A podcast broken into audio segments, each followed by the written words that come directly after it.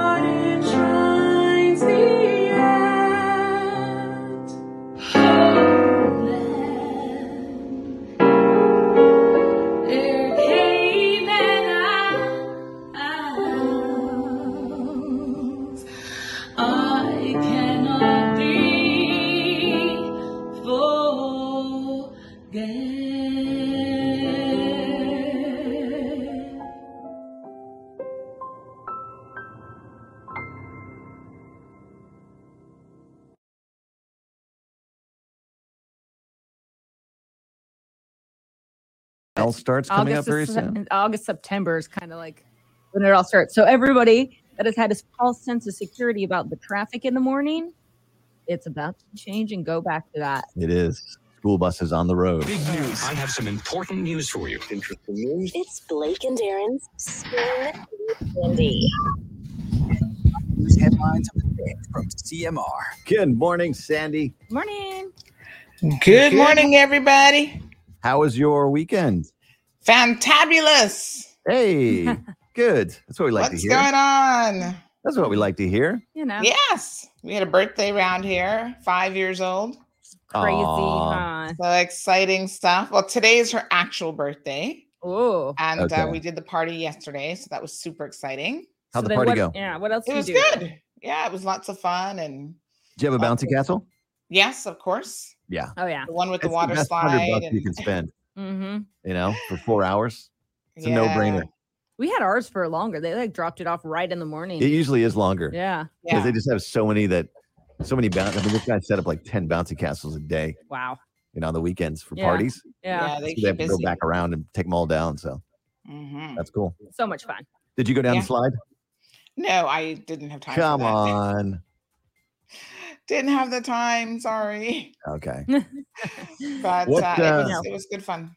What happened over the weekend, news wise, newsworthy? Um, it was actually a relatively quiet weekend. There was CayMAS, of course. Mhm. Um, That's so right. there's always stuff that comes out of that, but um, not too much went on over the weekend. It was kind of low key. I saw some viral video hmm of two women whining on each side of a police officer that was driving on a motorcycle, whining on his leg on Mm. each side. Wait, what?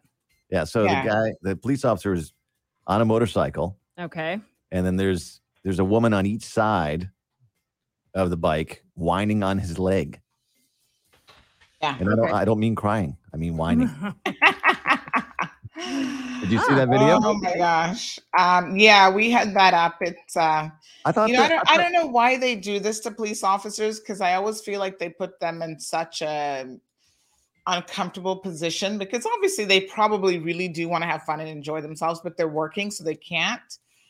I thought And, the uh, I um, thought the rules were uh, no no affection, no touching, no think that no, was just no for the- talking. that was the- just for the Oh, that was gay Pride. pride Oh, you're right. Yeah. I'm sorry, every other parade's fine. Just pride. Yeah, you can't. Okay. No, but that was like self-imposed though too. Like it wasn't else. Yes. Yeah. I so mean, that's that's good. Good yeah. point. Um, but it certainly it, it, it clearly, as we said on our platform, demonstrates a double standard. But the double Yeah. standard is the community had nothing to say really about that video. Um, you didn't hear people calling down brimfire and bricks and whatever else. Um, whereas when people were just like peacefully walking down the street with their, you know, pride flags, it was a whole other Yep. situation. Yeah. Mhm. So um Baby steps, yeah. though. Baby I don't steps. know. mhm, Sounds I kind of- guess. yeah. Mm. So uh, yeah, K- I didn't go to uh, we didn't go to CayMAS. Well, we were we were uh, we sponsored one of the floats, but Yeah. we we actually Right. had a birthday party we had to go to. Yeah. same day, same time. Yeah, I think I Pretty- saw 107 there. Yeah. Yeah. One of the it was, yeah. it was pr- it was a pretty busy. Yeah, how many people do you know? They had they looked like they had a pretty good crowd actually. I guess they had they they obviously had some restrictions in place because you could see Mhm. that the bands were like separated and then they like would stop for a little bit, let um like maybe two advance and then the other ones would come behind. Um so some were smaller than others, but some were actually a pretty decent size. That's cool. So what's Yeah. i- is Batabano still going on? And Canceled this year. Okay, Batabano been canceled, but they're still going to be going forward eventually. Still Batabano and CayMAS. They're not together. Yeah, they're not going to merge. No, they're they're they're like No. opposing um carnivals basically from what I can see. I don't Mhm. ever see a merging of the minds. In fact, I Mhm. guess CayMAS was created in opposition to Batabano. Yeah. so um I don't know if that will ever change, but yeah, you know, I think some people are still upset that there has to be two carnivals per year because I don't know of any other jurisdiction that probably does that. And given how small we are, it seems on the one hand a little bit silly, but um, I guess people do have a preference for which they participate in. And maybe some people do both. I don't know. Yeah. Maybe there's no such thing as enough carnival, you know? Mm, I don't know. Yeah. I feel like I feel like those costumes, you know, some of them can be pretty pricey. Yeah, Yeah. Well, two, two a recycle. year, it was funny. I- thousand dollars. I did drive down West Bay Road after the parade, and yeah, Feathers feathers everywhere. everywhere. It's like yeah, like you said, it's like Big Bird had walked down. Yeah, big drunk big bird everywhere. Anything else happen? Um, that was we had one or two accidents. You know, that's norm. So there was Yeah. a one on Saturday night that was kind of crazy in the um, Savannah Newlands area. Mm. Um, I haven't heard if anyone got seriously injured, but the vehicles look pretty mashed up. There's like a truck involved in that one.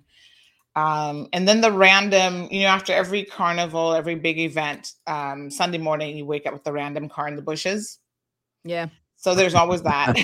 You're like, Yep. hmm, what happened here? That one's Well, a I- mystery. I'm not gonna lie. I don't mind a quiet weekend. in- in- yeah, in no, it's, quiet is good. good. That is good. Yeah. Yep. Yeah. All right, we'll catch So, uh, uh, catch your show now on a Monday, and we will catch up with you tomorrow on Thank the show. you so on Sunday. much. Have a good day. Bye. All Talk right, guys. Thank you. All right, Aaron, what you got coming up in your dirty? All right. So um I got a funny story to tell you guys. I got to send this to Aaron and Blake because it's pretty funny. But my daughter seems to think that the name of my show is Dirty on the 30. Because I guess, oops, sorry, I'm I'm deleting some stuff from my um ah, how did I get that up here? I'm deleting some items, my apologies, from the uh from the screen here. So yeah, so she said to me on Friday, she's like, "Mom, is your show called Dirty on the 30?" And I was like, "No."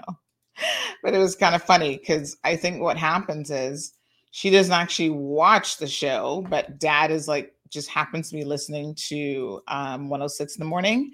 So I think she hears my voice and then um you know, she hears this dirty and the 30 comes up afterwards. So she's like, Is that the name of your show? It was pretty funny. Um, so it, the trust me when I tell you the mind of a um five year old, like they don't have a true concept of time. A lot of times, like it was really um telling her about her birthday weekend, like trying to explain to her, like, okay, your actual birthday is on Monday, but the party is on um Sunday. Then she's like, why is that again? I forgot. I don't understand. So I was like, okay, you know, we have it on a Sunday, on a weekend, so people can come, but your actual birthday is on Monday. And then she's like, when is my birthday again? so funny, kids. I'm like, yes, your birthday is Monday. Monday, you're going to be five. She's like, okay, I'm going to be five on Monday. You know, and when they get to that age where they actually know, okay, my birthday is on the 9th of August. So, folks, this year, five years today, I should say today, five years ago, I was actually, what time is it now? Yes, I was being wheeled into the, they get you early, up early in the morning for C sections if they can, if it's not an emergency C section. So, I was literally being wheeled in to um, the operating theater to have a baby. Yes it's one of those things when you wait so long to finally do it and you're like oh my god this is it. This is it. We can't keep her in forever. She's got to come. And some of you may know this already but she was a preemie so um, she actually came about a month early. And so then they had to keep her in the nicu for a month. Big shout out to the nicu staff. They are amazing. Um, i know some of them have since left since we were there but i mean you couldn't ask for uh, better treatment. Like i had a whole new respect for hospital um, nurses and staff, and um, in particular the maternity ward at, at HSA. Um, I think has got to be like the best ward. Like they were awesome. So my midwife was um, Allie. She's no longer there. She left. She's at a private medical facility now. But I saw her recently. Um, I actually saw her at the Gay Pride event. She was out there supporting. And um, yeah, so I was being wheeled into the theater. I think she was born after about 8:24 or something in the morning. Mm-hmm. So thankfully, that part of it went without. Uh, it was uneventful, which is what you want—an uneventful pregnancy. Well, you would love an uneventful pregnancy, but an uneventful birth is good as well we had a little bit of an eventful pregnancy because she was growing really tiny. And I don't know how many of you guys will remember this, but this was the height of the whole Zika scare. Remember Zika? Oh my gosh, Zika just kind of disappeared. Like it's so weird. Um, I don't know whatever happened to those poor Zika babies, but um, Zika was scary, and everybody was like really, really afraid of, uh, especially pregnant women because of what it can do to your baby of getting bitten by the Zika mosquitoes. And I had to go to Miami a couple trips and they were just like, be careful. The Zika mosquitoes are all over the place. And it was like, oh my gosh. So she was growing tiny, and the doctor's like, we don't know why. We don't know what this is. We don't, you know. Um, but what they say is normally if a baby is growing small, there's a reason for it um, and that makes you know the neonatologist uh, uncomfortable.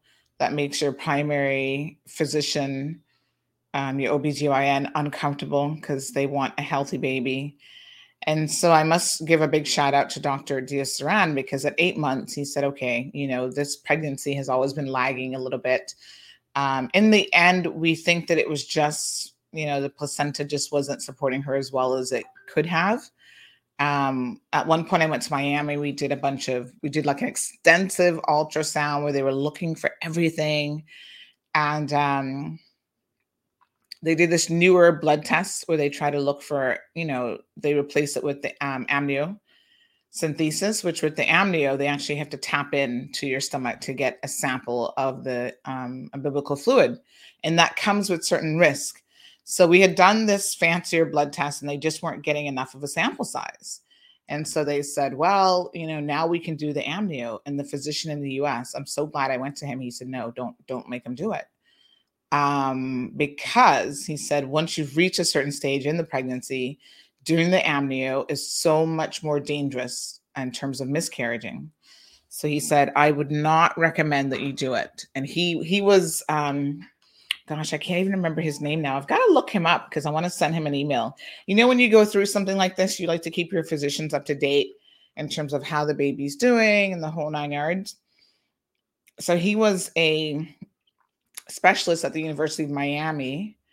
I think it was University of Miami. Um, and so he was a uh, OBGYN, but he was also a specialist in terms of disorders. Like he did a lot of genetic testing and that sort of thing. So they ask you a lot of questions, quite interestingly enough, about your family history because all of these things matter. Um, you know, what runs in the family, like every everything, like what people died from, if anybody was born with any defects, like they ask you every single thing to see what could potentially stand out when they're now looking at the fetus. And it's amazing how much of your family history that you actually do not know. I find like we need to know more. And this is why. So, um, yeah, you know, he was asking a bunch of questions and he did a very thorough analysis. And um, I saw him for two appointments. I had to go back and forth to Miami. And the first one, he said, it just looks like the placenta just isn't feeding her, like it isn't giving her enough. Like there's some kind of weak areas that they could pick up in the sac itself. And uh, by the time I went back, like maybe a month or so later, he said that he'd seen some improvements. And so basically, the first trip, he said, if you were my patient, I would put you on bed rest right now. Like you'd be in bed rest for the remaining of the pregnancy. This was like at three months. I was like, on bed rest for six months? That's crazy. You know, we don't have that luxury of being on bed rest for six months. Like, I've got to work. I've got, you know. And he was like, okay, well, in that case, um, here's a list of strong recommendations. Like every week, you're going to go see your your physician in the Cayman Islands. He is going to, you know, one week do the ultrasound. The next week, he's going to do something else, and it was just constant, constant monitoring. And the irony of it was, in terms of, um, you know, a lot of women complain about having a rough pregnancy, like they have morning sickness, all this kind of stuff. I didn't really have those complaints, but it was just a concern for the baby, you know. Um, and so we said no to the amnio. We're like, whatever is going to be, it's going to be. And we will just pray for the best and we're going to deal with the situation regardless. And um, even when we were trying to do, you know, they have these, these fancy 3D uh, scans now where you can tell like the sex of the baby and they give you a picture and all that kind of stuff. We were trying to figure out all that. And trust me, it wasn't, they were like, we're not really sure. We think it's a girl, but we're not really sure. Um, and so then I think at some point, yeah, at some point we knew like 90% that it probably was a girl. Because you know, babies have a way of like turning certain directions when you're like, no, flip the other way, turn around. So um, good morning to Quincy, who's listening to us from Jamaica. Good to see you. Good morning to Marshall. Irvlin is here. Felicia. Diamond Princess, Miss Morna, Olivia, Tommy from the Bahamas. John is here. Nilser, thank you. Stan, watching from Guyana. We appreciate the love. Buenos dias to Elizabeth. Jackie got it locked in. Sarah, and who else is here? Another Elizabeth, buenos dias, is joining us. Don is also here. He says, sipping my tea in my CMR mug and waiting to hear the latest. Thank you so much. So I ran into a gentleman on Saturday at um, a local restaurant.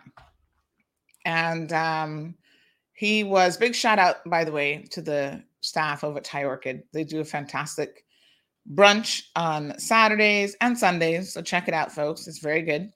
All you can eat, fresh fruits, sushi. They do a little dessert area, a little dessert platter. Um, and then they normally have like three or four meats. You get a soup. It's well worth it. Good price too. So um, he was there and he said, Oh my gosh, he said, I finally get to meet you in person. I'm like, Oh, okay. But he said, You know, most days I listen to your show and thank you so much for what you do. And I really enjoy it. Um, you have an excellent program. It's so interesting to see how different people perceive the show and the platform and this program. So big shout out to that gentleman. I can't remember his name right now. I'm sorry. But um, thank you so much for um, letting us know that you appreciate the show. And it's good to know. You know, some people can't always watch it live, but I do know that they, I've just taken out my back scratcher. I do know that they go back and watch it um, at their leisure, which is the great thing about the platform. So, Quincy, of course, is live this morning. Quincy, how are you? Miss Maria is here. Leroy is joining us. Um, so Bracanal Carnival, when is that? I don't even know when that's taking place. So yeah, so let's talk about CayMAS because CayMAS was kind of interesting. Siobhan, thank you so much. Yes, I'm an August baby myself. So I'm the 18th and she's the 9th of August. So I'm coming up next week. Um, August babies, I think, have a very interesting personality, very strong personality. Uh, and, you know, someone said to me, as an August baby, they, as someone born in August, they find that we are extremely um, tenacious individuals, which I think is is true. Um, have a lot of people that I've met that are born in August. So good morning to Louie joining us from Detroit. Catherine is here. Um, Quincy. um, Sharon, good morning. Louis says it's 75 degrees.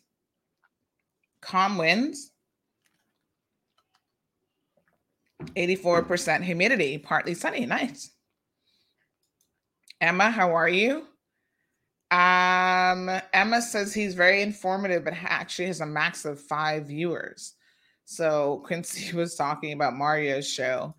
Um, it's always interesting how people like to compare shows. Like people say to me all the time that Mario is like copying your format. And I'm just like, I mean, I've I've actually never watched one of his live shows. I've watched one show afterwards, but I've never watched it. Uh, I think it comes on after we do. But you know, they say that imitation is the sincerest form of flattery. So if that's what it is, that's great on him.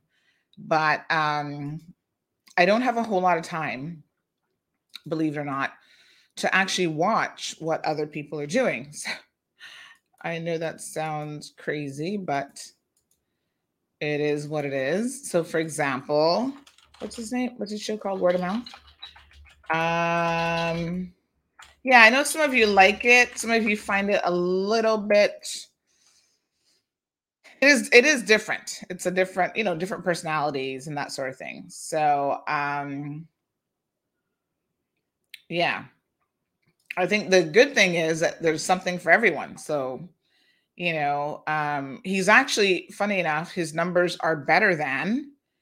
I'm just looking at it briefly here. His number is actually better than Rooster, which is so interesting. But you know, Rooster unfortunately doesn't do very much anymore. Like they average less than 100 views a day, like a week later, which is kind of sad. But yeah, I don't know what to tell you. But congratulations to Mario. I guess keep it up. Um, you've got to have longevity. I think that's the key. So right now, Rooster. Sometimes I look at Rooster because they're they're in our direct time slot, so we do kind of monitor them. So they've got five people watching right now. Um, you know, but on average, they're averaging about a hundred. Friday show 153 views. Thursday 146. So he's at least doubling their views, which I think certainly says um, quite a bit. So good morning, Miss Darlene, joining us from the UK. Miss Joy from Texas. Wee wee, thank you so much. Irvin says, um, so with that normal looking size belly I saw in your picture, she was growing small. Yes. Well, I tell you what, Irvin, the my stomach was actually not that big at all. Like there were actually people who saw me during the pregnancy and they were like, Are you sure you're pregnant? Or maybe you just ate one too many mangoes or something. Cause I really I I put on five pounds. That was it.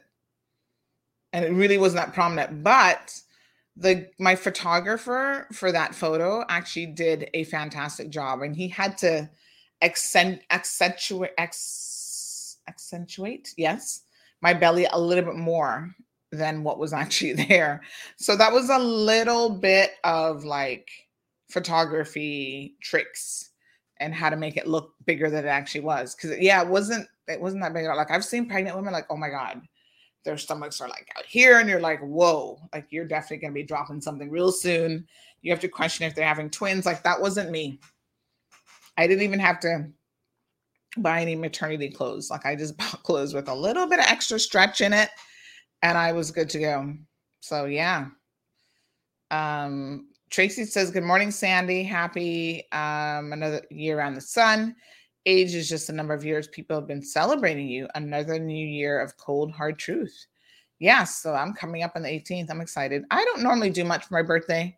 So I'm probably going to do a little bit with a girlfriend, like we might do a spa date or something. And I'm sure my husband will take me out to dinner and, you know, it's all good. Uh, Janita, good morning. Barbara's joining us from Davenport, Florida. Thank you so much.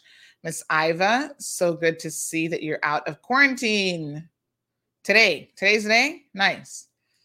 Uh, I want to talk about quarantine a little bit because um, it seems like we should be concerned about some of the things that are happening in quarantine. Curtis from Darlington, England. Curtis, is this my usual Curtis Conley? What are you doing in England? Aren't you in Cayman Brac? Or is this another Curtis? I can't keep up with Curtis, you know. Um, so we've got Richard says, Good morning from the hood. Curtis, you are not in England. You are in Cayman Brac. I'm sure of it. uh, Richard, good morning. Right. Um, Gigi, good to see you. This is your month as well. Yay. Yes, August babies are the best. Good morning, Megan. Sue is here. Says no comparison whatsoever, Miss Sandy. Um, yeah, I don't I, I know that um Quincy likes to compare things, I've noticed. Um, I think Quincy always wants to put people kind of head to head, like who's the winner and yeah, I don't I don't personally think that we are similar in any way, shape, or any way at all. I mean, he just does a show. We are a um media platform in terms of we we have a news website. We're in the business of news. He just does an opinion show, is what I think he does. Um Rachel says we miss Woody. I think that's definitely part of the issue for sure. Morna says you're both doing great. Yeah, we're just different. Like I don't think that there's any need to compare. Um, so Stacy says today is my daughter's birthday. Camilla, um, happy birthday. She turns eight. Oh, wonderful. So send me your birthday. I feel like somebody sent me one yesterday. And if you did, um, my apologies because um ah, yesterday was just crazy. It was like a really, really busy day. So there's a little bit of an incident going on this morning at Foster's as well. Um, a gentleman, it looks like he got knocked down in the parking lot.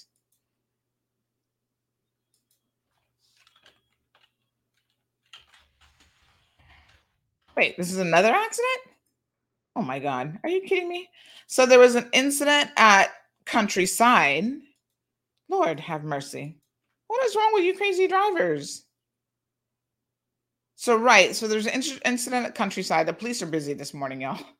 Believe me, they are busy. And now I'm hearing that there's actually an incident, a car accident at Foster's Airport. I'm like, another one? Today, someone said today is Foster's special day for accidents. Stay away. Y'all, Monday morning madness. Y'all need to learn how to drive. if you cannot drive in a parking lot where you're doing two miles per hour, Lord, where will you learn how to drive? Like, seriously. Mm-mm-mm. Unbelievable. So I hope that this gentleman who got knocked down this morning at the other Foster's countryside is okay. So the police are there in the scene. I understand he's about 50 years old. Now there's another fender bender at at the airport location this morning. So someone said, "Wow, I guess Camana Bay is next." Um. Yes. What a hot mess. Well, hmm, I don't know what to tell y'all except be careful, look both directions, and back out carefully. Good morning, Miss Beulah. Um, yes, thank you so much for the birthday greetings. She's so excited. She's like, "Can I open another present?" Thank you all who came to the present to the party. Sorry, and uh, we will be allowing her to open presents slowly. Like I figure we can stretch that out over a couple days. She does not need to open every single present at one time. And more importantly, what I plan to do is I told her she's actually she opened I think two presents last night.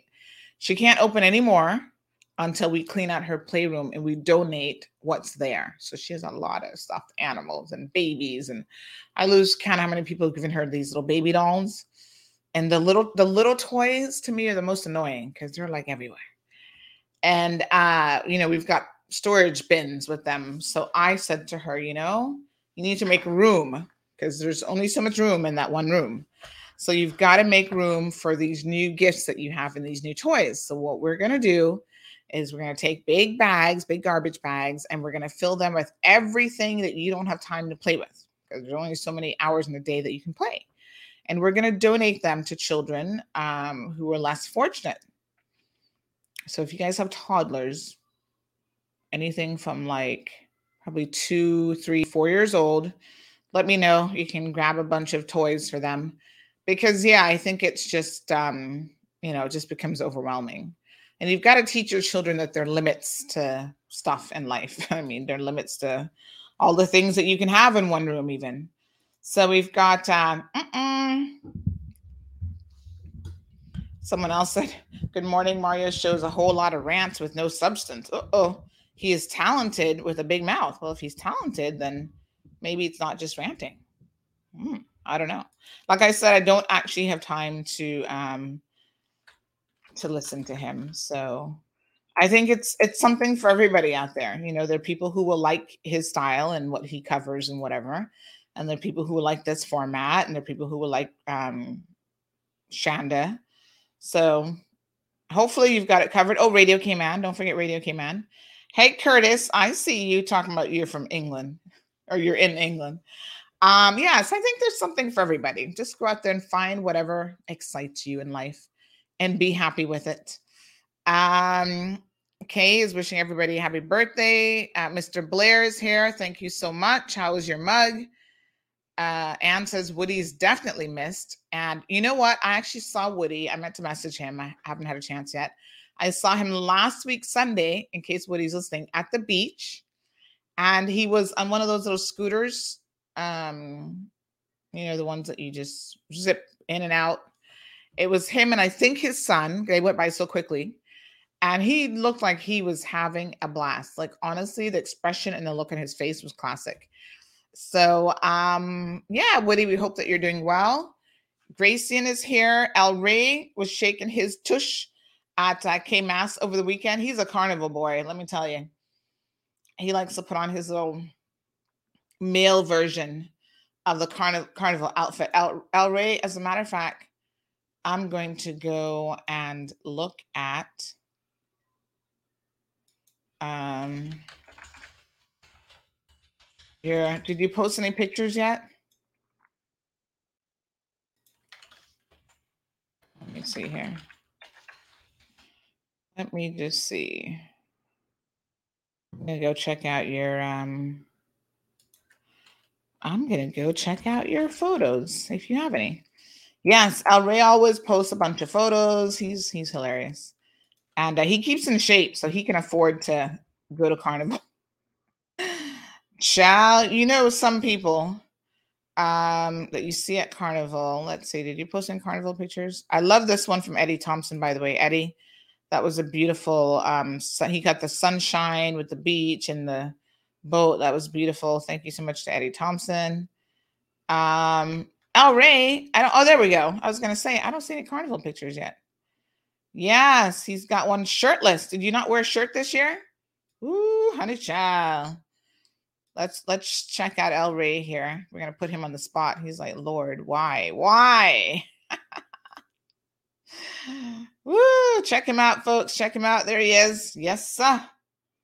Uh huh. Yeah, buddy. Oh, he did like one of these little um, what do you call these moving pictures? 360 or whatever. So look at that. It kind of shifts a little bit when you move the mouse. So cool. Is that it? That's only two that you put up so far? Well, we are looking. Look at me um, checking out his. Oh yes, this is CayMAS. Here we go. There's his wife. Nice. Beautiful. She's ready. Girl, you needed that hat because it was hot out there. Yes, El Ray, we're putting you in the spot. Um, good morning, Lou Mayag, joining us from the Philippines. James is joining us from Canada. Louis says uh, we have to refresh drivers as we get older. Child, they need to redo the entire test. Vernita's here. Chanel, I know. El Ray is like, yep, he put up a couple. Hi, Debbie. Tea's getting colder faster because it's not signed. Oh my goodness. Yes, it was hot out there. Uh, oh, honey child, look at the wifey. Mm-mm-mm. Hot tamale. Um, she looks good. There's some people there from Carnival. So here's the thing, right? Um, couple things about Carnival. Having it in August, it is super hot. I mean, oh my gosh, caliente, very very hot, and um, everybody was like, one of the most popular comments on social media is like, oh yeah, now we know why we don't have it in August because it is just too hot. There's Karen Ann Thompson, and uh, I don't know who that lady is in the black, but yes, it is very hot. And I find that by the time they reach, listen, they went all the way from Paradise all the way to Public Beach. That was a long distance. You know, I felt like they were worn out. Did we look at all the pictures?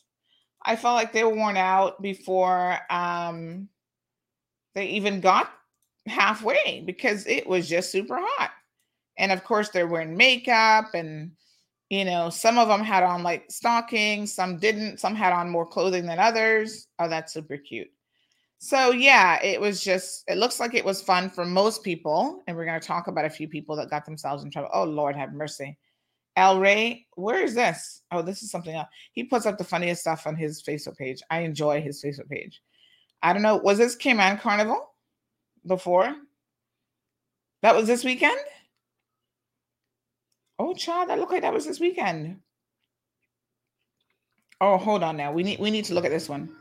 Hold on, hold on, hold on, hold on, hold on. El Ray, what did we just notice there? Nosa? No. Uh-huh. Uh-huh. Half naked people gyrating and winding up. Lord have mercy. Yes, sir. He looked like he started to behave when he noticed somebody recording him. Or, or he was just taking a water break. Which one was it? Ooh. Boy, look, look at mm-mm. y'all would never get me to wear these outfits. No, sir.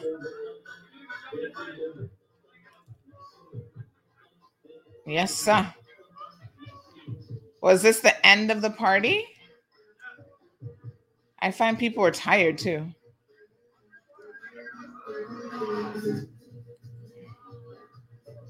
What a hot mess. Well, you know, the point of carnival is to be half naked and be gyrating and stuff and having a good time. Yeah. Okay. Some people can naturally whine and some people just don't have it. There's Festa. One of the organizers. I think he's the the brainchild behind CayMAS, right? And he's got a committee. Oh, this is down by the Ritz.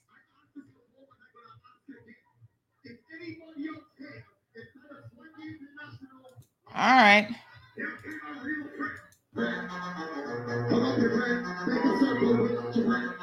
Well, they had a, a good crowd. Lots of people were there. Um, how many bands? I don't know. What do you guys call them? CayMAS bands, whatever.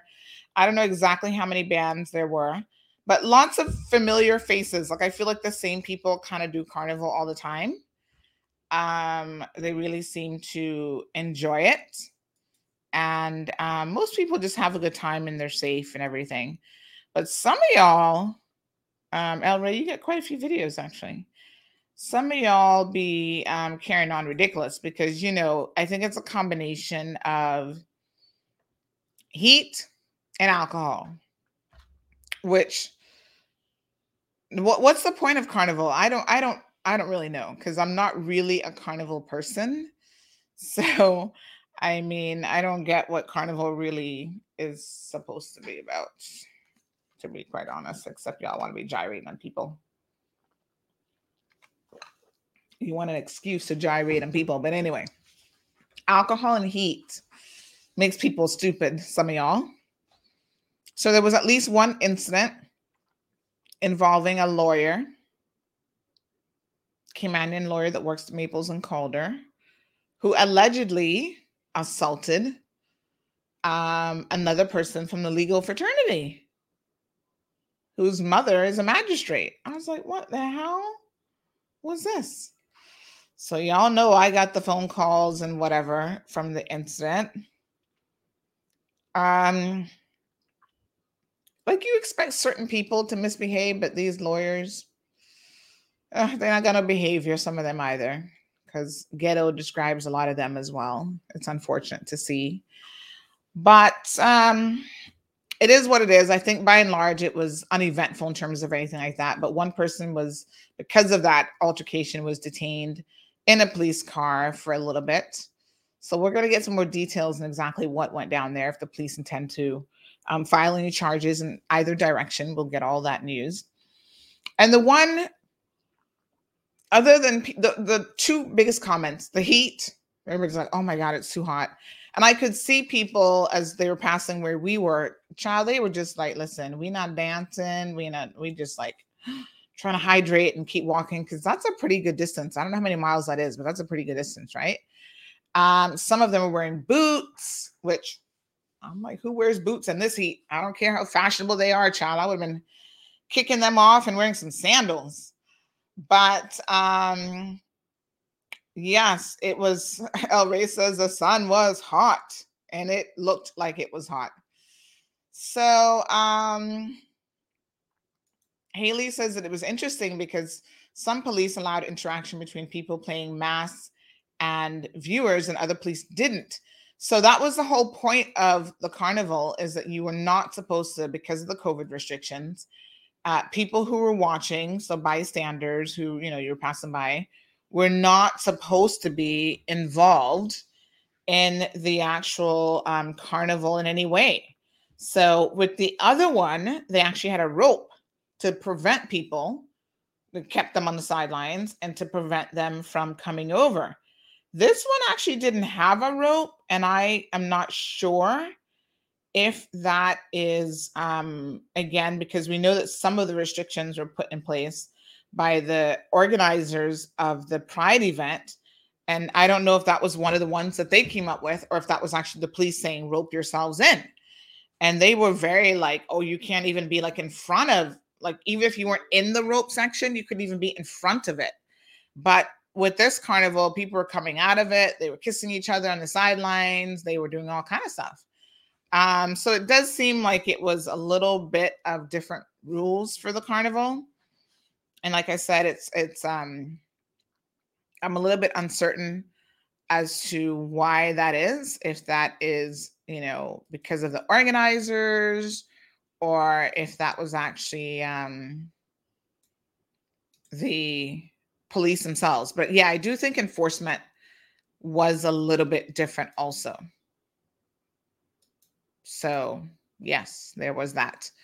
So, you know, I guess it is what it is. Um, we do have this video here, of course, with this person gyrating on the police. Now, I think that the police are always in a little bit of a predicament, right? Because on the one hand, they are uh, trying to have fun, trying to have a, I mean, they being the revelers, not the police. The police are not really there to have fun, right? The police are there to um, keep the peace and all that sort of stuff. But I kind of feel like um, the police are often put in a difficult position because I imagine some of them would actually like to participate in the carnival. I can't imagine that they're all like, oh, we're just here to just look. I bet you a lot of them are like, listen, I want to be in the carnival. I'm trying to find this video to share with you guys. I want to be in it. I want to be, you know, having a good time.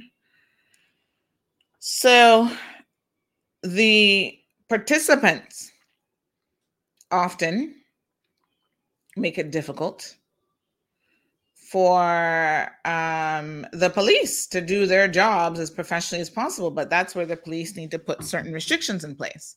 So if the police officers know that they're not supposed to have any contact with you guys, and um, you're not supposed to be gyrating on their police vehicles, for example, then if you try to get on a police vehicle, that should be, ma'am, please step back. You're not permitted to do that. And if you do so, that is potentially an arrestable offense. And you do so at your own peril. But it seems to me that it happens anyway. So I'm trying to pull up this video so I can show you guys. Um yeah, so the internet is the internet a little bit slow today, or is it my imagination? So yes, um, y'all just don't know how to behave, and you're on top of the police officers, making them look bad. And so this is one of the videos. I don't know if you guys saw this one of this lady actually. And, and the thing that caught me about this video now, I'm sure this poor police officer is going to get in trouble, which is unfortunate for him, but I guess he should have known better. Um, it appears that he allowed her to mount the police um, jeep, which should not be permissible under any circumstances. So yes, that's that's a big no-no.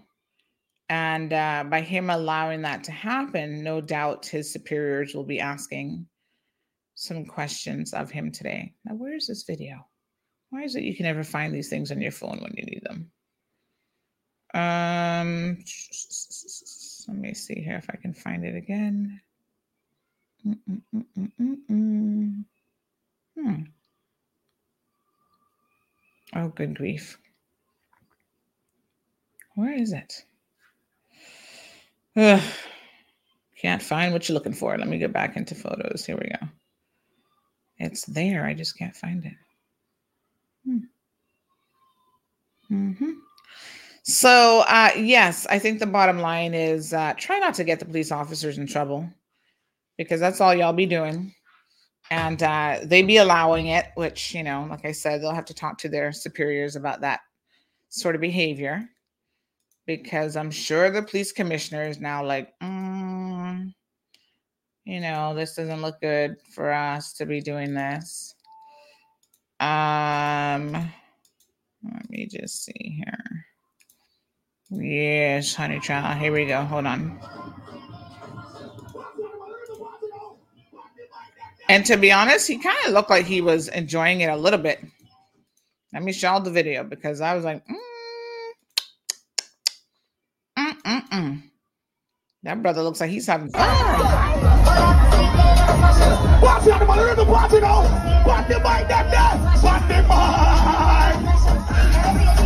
Yes, sir. Yeah, he's stopping it.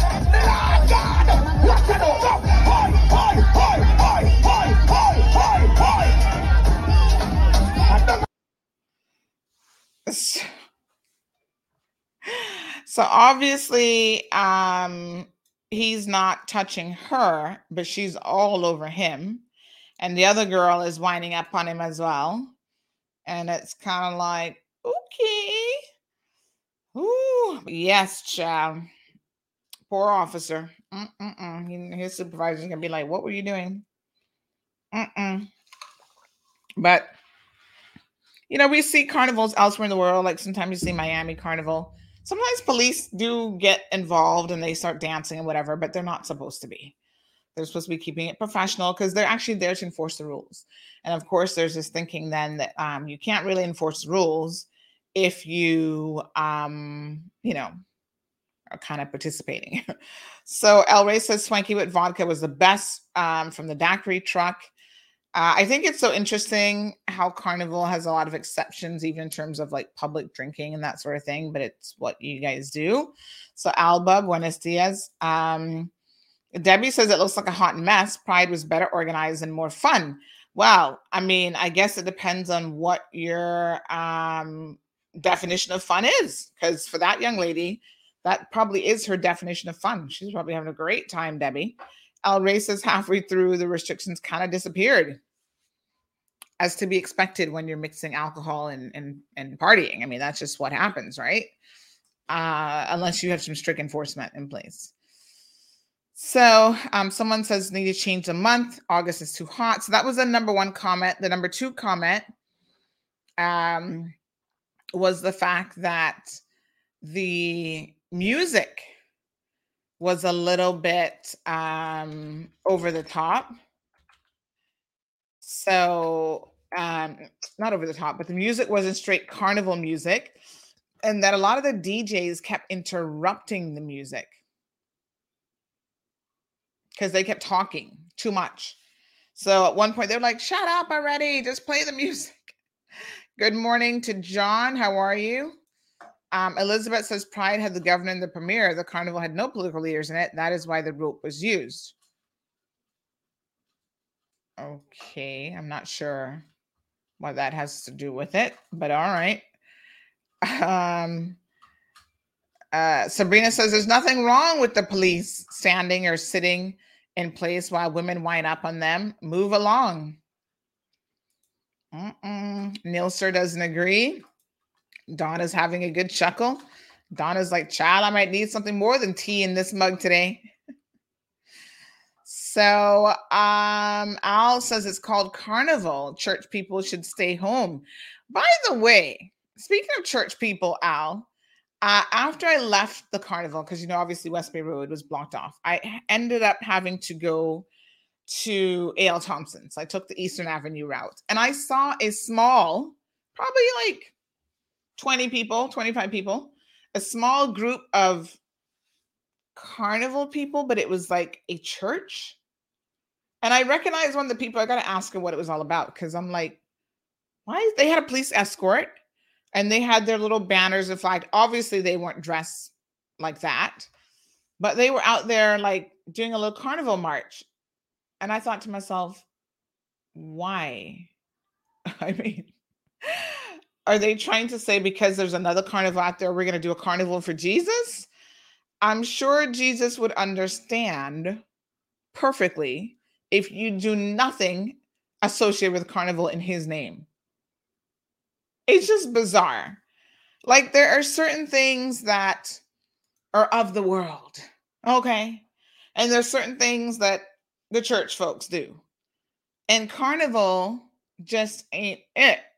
I'm like, why would you be out marching in the streets? What are you marching for? So I'm gonna ask. Um, I like I said, I saw someone there that I knew. I'm gonna ask her and try to get more details because when I saw that, I was like, what are they doing walking down in the middle of the road like carnival, walking down Eastern Avenue? Um, they were close to Uncle Bill's.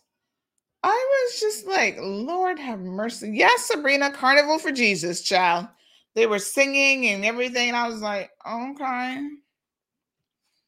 Jesus is like, turn the page. He said, "You you human beings are crazy. why did we? Why did I bother making y'all?" Ah. Um. So Purple Rain says you don't have to be church people to do what? You know. Hold on, I missed that comment. Purple Rain to expect others to show a little class. Well, child, you know. Mm-mm. Yes, I agree with Nilser because here's a double standard now, right? If that was Pride, the Pride Parade, and anything like that had happened, y'all would have been blowing a casket, a gasket, maybe a casket too. But y'all would have been like, "Oh my God, oh no, oh no, I can't believe it! Put them all in jail, lock up every gay person that came out." Y'all would have been out of your damn minds. Purple Rain says that's not why the rope was uh, used. OMG. Speaking of class, I don't know if I can show this one, but did you all see? Let me see if I can find it. Now, this one is really weird. Okay. It's weird and it's kind of disgusting all at the same time. But did you guys notice or did you see this video of a woman? I actually saw two over the weekend, but one was sent to me of a woman. This is a new thing, I guess. Twerking up on a deceased man at a funeral. Did y'all see that one? Hold on. Should I show this or is it too much? When I was watching it, I was like, oh my God, this is so disgusting. Hold on now. Mm-mm-mm-mm-mm. Um, True Jamaica Buzz carried it, and somebody else sent it to me as well. And I thought, oh my God, th- there's a whole new level of insanity that we have just entered. Mm. Seriously. I was sitting there in disbelief, but then I couldn't stop watching at the same time. I'm like, what the hell am I watching? What is this? Should I play it? It's weird and disgusting that you'd want to be dancing with a dead person, but then the kind of dancing this was was just like, I don't know if I can show that. Nah, I don't know. Cesara says not to be rude, but some of the one day Christians are the worst, child. Mm-mm. Um, so Curtis makes the point that if you're on a motorcycle and someone jumps on from behind, it's not easy to control them. You're holding up a 400 and something pound motorbike. Do they weigh that much? Um, Quincy says carnival is deeply religious. Catholics, to be specific. This is why in Trinidad there's a fast from meat on the Ash Wednesday. Um, study its history more than drunkenness and nudity. Well, it's taken on a whole new meaning, child. But yeah, I mean, I don't think that he could have necessarily controlled her, but he, he did seem to be having a little bit of fun himself. He was getting into it. Um, yeah, but I think he could have also told her to get off, and there didn't seem to have been any resistance there. Um, I guess, you know, like I said, there's just obviously a double standard. Uh Elray says, with how you're promoting it, you got to show it. All right. Do you guys want to see this? All right. I tell you what. Morna says no. Um, Catherine Curtis says Catherine Smalden, who says he didn't. Um, tell her to get off. That is, maybe it was a different kind of getting off. Okay, uh, but let me just see a raise of hands. Do y'all want to see it? Some of y'all might really not want to see it, so you're gonna have to um exit the show until you'll have to exit and come back on if you don't want to see this. But this is just I I forewarn you that it is it's weird. It's it's taken things to like a different level. But then there was another video of these women twerking and dancing and whatever at a funeral. And you know it's a current video because they're actually wearing masks. I'm like, oh well, at least they were mask compliant. I mean, something to be said for that, honey child. Um, and one other, my friend who showed me that one yesterday, he said his friend said that, okay, if I die before you, this is how I got to go out. Like, just bring on the twerking girls at my funeral. All right, we'll show it. All right, let's see it. Irvin said she's going to listen. She's not to watch. Child. Mm-mm-mm. I don't know what to say, but here, here we go children exit the show right now because it is a little bit rated PG 18 plus. Okay. All right, Megan, let's do it, y'all. I the concept of funerals and what people do at funerals to me is also very, very strange. But Morna says she saw it. It's outrageous. Yes. All right. Here we go. Here we go. Mm, mm, I don't know what it's all.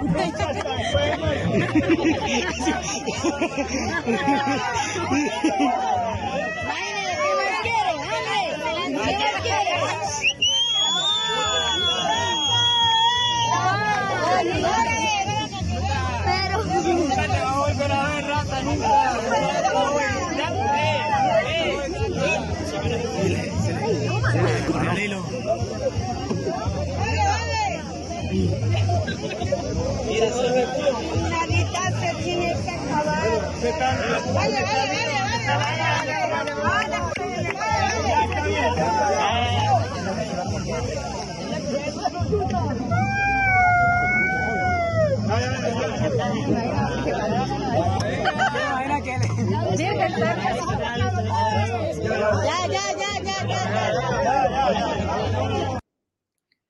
All right. So to be clear, it's not Jamaica. It is a Spanish speaking country. I don't know which Spanish speaking country, but the Jamaican Buzz, I guess, had it up on their social media platform. So they put their their thing over it, their tag or whatever. But yeah, it is disgusting. And there's so many things wrong with it. Like I was looking at it, it was kind of blowing my mind a little bit. I'm like, first of all, like somebody said, what have funerals come to? Like, this is what you do at a funeral. Like, people think that this is normal. People were encouraging her. You're people in the background, like, yeah, yeah, yeah, you know. Somebody even pulled up her shirt. I was like, what the? Huh? When, when, Jesus, please tell me, when did this become a thing at funerals? Like, for me, you don't even touch dead people. Okay. They're dead. Leave them in the casket. I know some y'all get very emotional and you want to hug them, whatever. I'm like, I'm not touching no dead person. Okay. Once you're dead, uh, okay, bless, bless your little heart, but I'm not going to touch you. This takes it to like a different level, right? Gyrating on the poor man in a sexual way, trying to kiss him, trying to, oh my God, it really is um, something. So, Al Gray said she must be thinking that she's Vi- Viagra and going to raise the dead. Somebody else made that raise the dead. They said, listen, if he didn't raise that from all that foolishness, he's definitely dead. Maybe, maybe she was testing him. Maybe she was like, maybe he's not really dead. I don't know what the hell she was thinking. But um Morna says that he should grab her one more time. Lord, she'd probably have a heart attack. Yeah, it was completely over the top and disgusting. And there was another one. It wasn't as bad as this one, I don't think, but that one they were like dancing around the person. Like he she was on top of him in the freaking casket. Oh my god. Oh, that's what they were saying, John. Oh, you know, my Spanish not that good, child. Oh my god, are you kidding? Yeah, it takes um Alma says they sound Cuban. Well, I don't I don't know where they're from because I'm not uh I, I'm not that good um with the Spanish dialect, but that's just disgusting. And so, yeah, now they've gone viral for all the wrong reasons. Marshall says he should have bit her crotch. oh my god, yes, it is it is disgraceful. Um Falcon Campbell says, I was waiting for him to get on top. Lord have mercy. Can you imagine though? You know what would have been like really crazy? Like if he wasn't really dead and and he did like scare her like that. I bet you, I bet you she would have dropped down with a heart attack. Like seriously, I could have seen that going viral. But yes, child, that's. That's just too far. It's too much. I don't I don't know how to explain what I just showed you. And when I saw it, my brain was just like scrambled. I'm just like, why? Why? If I can't understand the why, I just don't get it. Different standards, man. I don't know. Mm-mm. Lord, I think if you could do that to the dead, I wouldn't trust you on anything. Animal, because obviously it can't be trusted around the dead. Children, nobody. Like they, they should be really concerned about that woman. Like something's wrong with her in the head. But then they were they were encouraging her. I was just like, what the hell? So that's a thing now, apparently, I guess. John says culture is culture. In some places they dance, in some places you eat a lot of food, and some they dress up like a wedding, etc. Is that is that a cultural thing? I think that's just disgusting. Like I don't think that that's culture. Debbie says, I'm done. Uh, Marshall says it's a good thing that when you're dead, you really, you're really dead because otherwise she would have been doing that. Um, she wouldn't have been doing that for shenanigans. Jason. Okay, I'm just here for the comments at this point. Jason says, coming to a funeral home near you. Hopefully not. Hopefully not. Mm-mm-mm. Dawn, this is a good comment, says, my mug just cracked like my face. oh my God. Ah.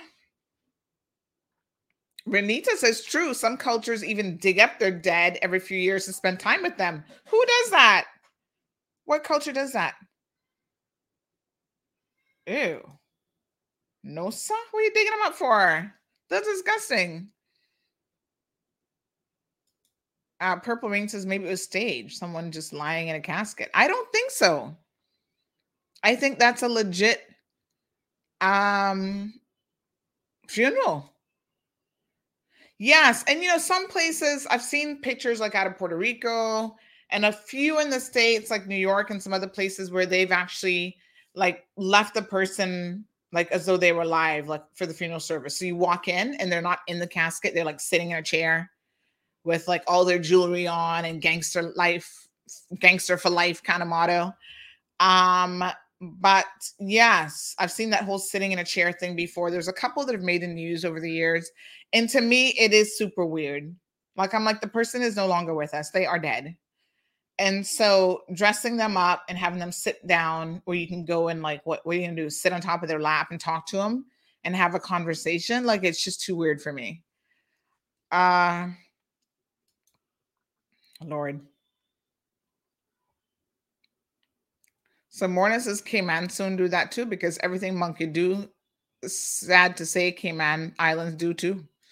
No, I don't think that that's going to be um what we'll be doing. Linda says Rita Gibbs and Cayman they just dig them up for the roads. Oh okay, let's just move on from that. I can't I can't process anymore about that topic. I am done with it. It's just too much for me. Um, the Tor, well, who is this? Tor, Toraja community of Indonesia put their dead relatives' corpses, um, pull them from their tombs, clean and clothe them before spending time with them, chatting and lighting cigarettes for them. What the hell? Let me see who these people are. What are they called? No, I- I've never heard of them. Uh, where are they?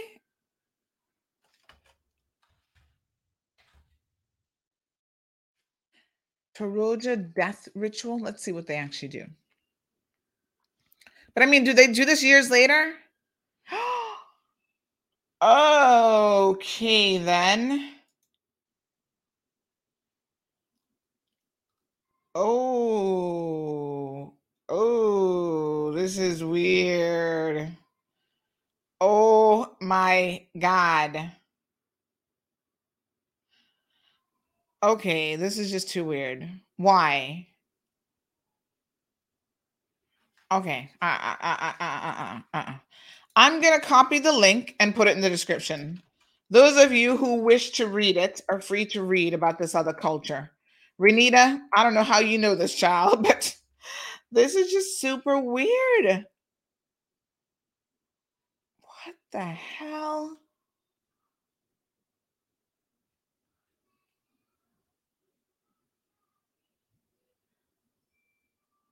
So this person, Juanita, is taking a selfie with her relative Aloe, who passed away roughly 20 years ago. Why?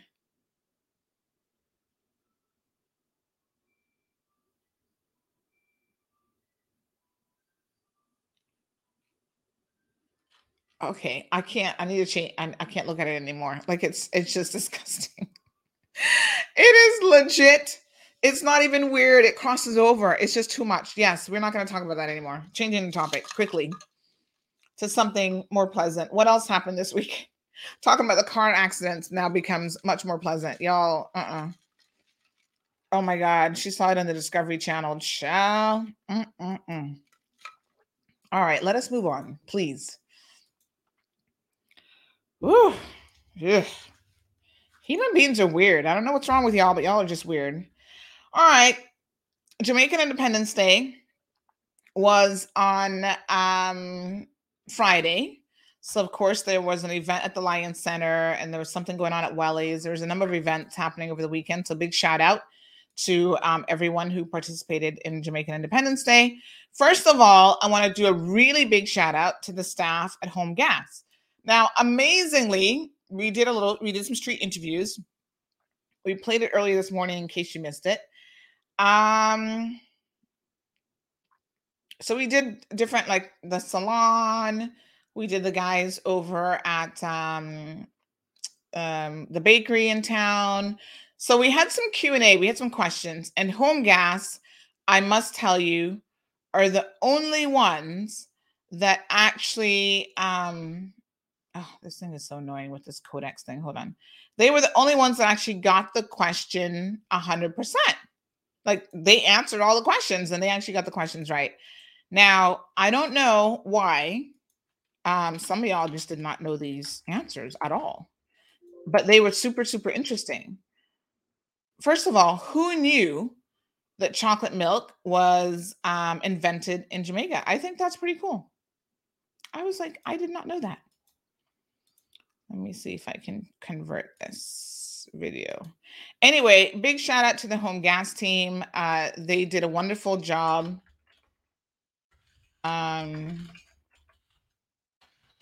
let's see if I can actually pull the video in here uh, for you guys to see. But they did a fantastic job. They actually got, I was surprised at how knowledgeable they were with a lot of the responses because honestly, um, let's let me just show you.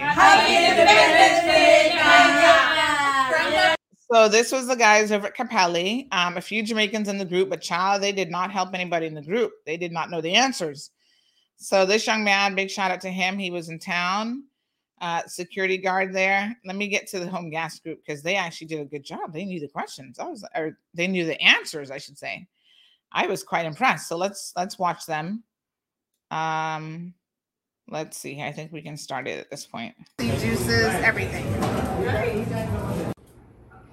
All right, we're here at Home Gas with um, some of the work crew. Good afternoon, everyone. Good afternoon. Nice. Um, happy Independence Day. Independence Day, Jamaica. Beautiful. So we got a nice crowd of uh, young men here. They're going to answer a few trivia questions for me. Let's see. We've asked these questions all day. So don't feel bad if you don't get them because it's just one of those things, right?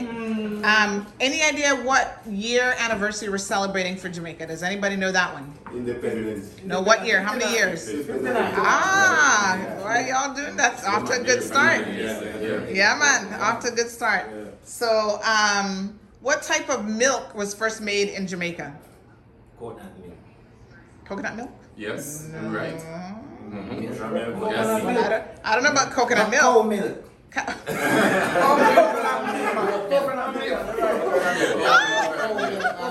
And then we have the Betty milk.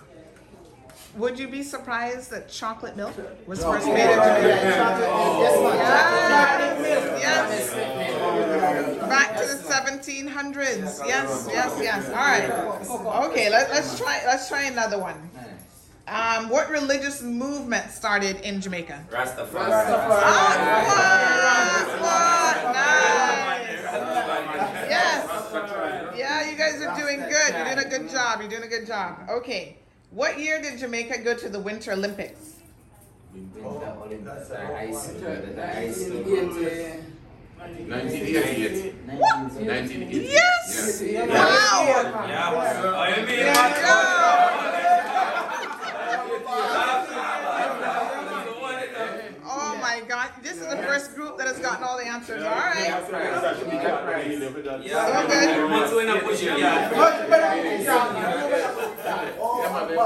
right. You're doing a good job. One more. One more. True or false? Jamaica was the first Caribbean country to gain independence from the UK.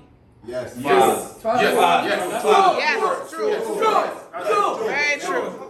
Wow, you guys did a fantastic job. Congratulations. Yes. So I got a little prize for you. Wow. This is from um, our corporate sponsors over at Bargain Basket. It's a Jamaican um, flag, like a cake flag. So you can wear it. No man, you wear it. Yeah. This is the one that you wear. So let me let me give you. No, but that's the winning one. Oh, you think you're gonna do it? Come on, guys, give me a better one and see. So, folks, um, this is this is home gas. This is where the this is where the smart people are at. You make sure you remember that because they got all the correct answers. So, um, big shout out to the folks here at Home Gas. What are you guys gonna do tonight to celebrate independence? What do you got planned? Going to Lion Center. You going to Lion Center?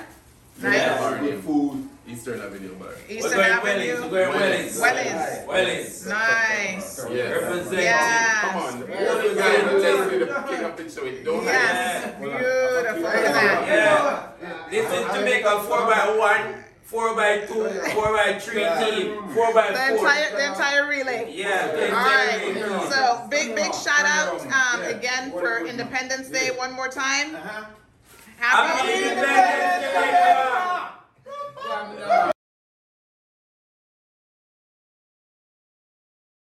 They did a fantastic job, I must say. Um, I was really impressed. Like, I didn't even know that they went to the Winter Olympics. I couldn't remember the year.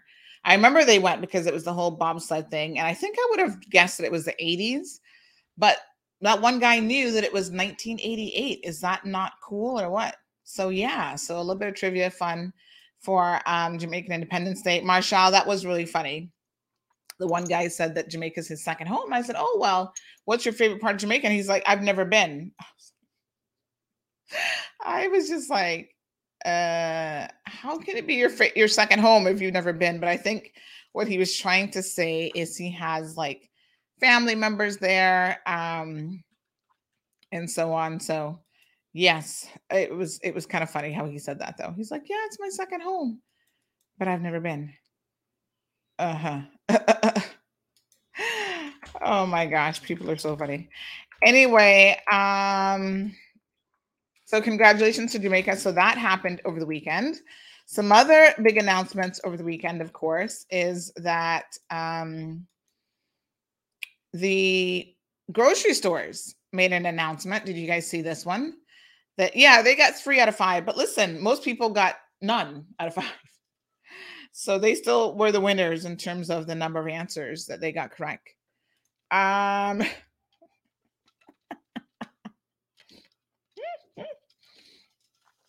Dawn says watching that almost raised the image of the twerk, twerker, twerker, twer- twerk. You roll like a funeral. Twerk you roll. yes, Don, it's gonna take a minute to come out of your head. Trust me, some things never quite leave us. But anyway, um, so the grocery stores made this announcement that they would be um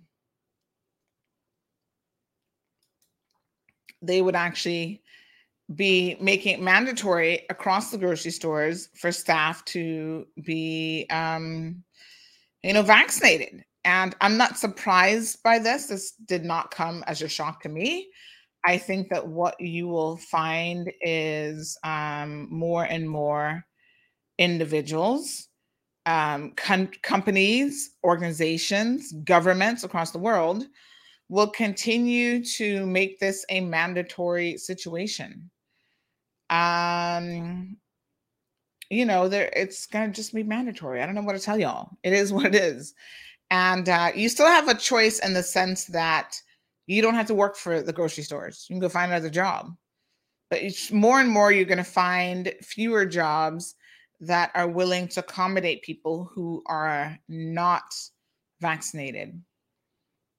I just saw something show up on my feed talking about um, the gold standard.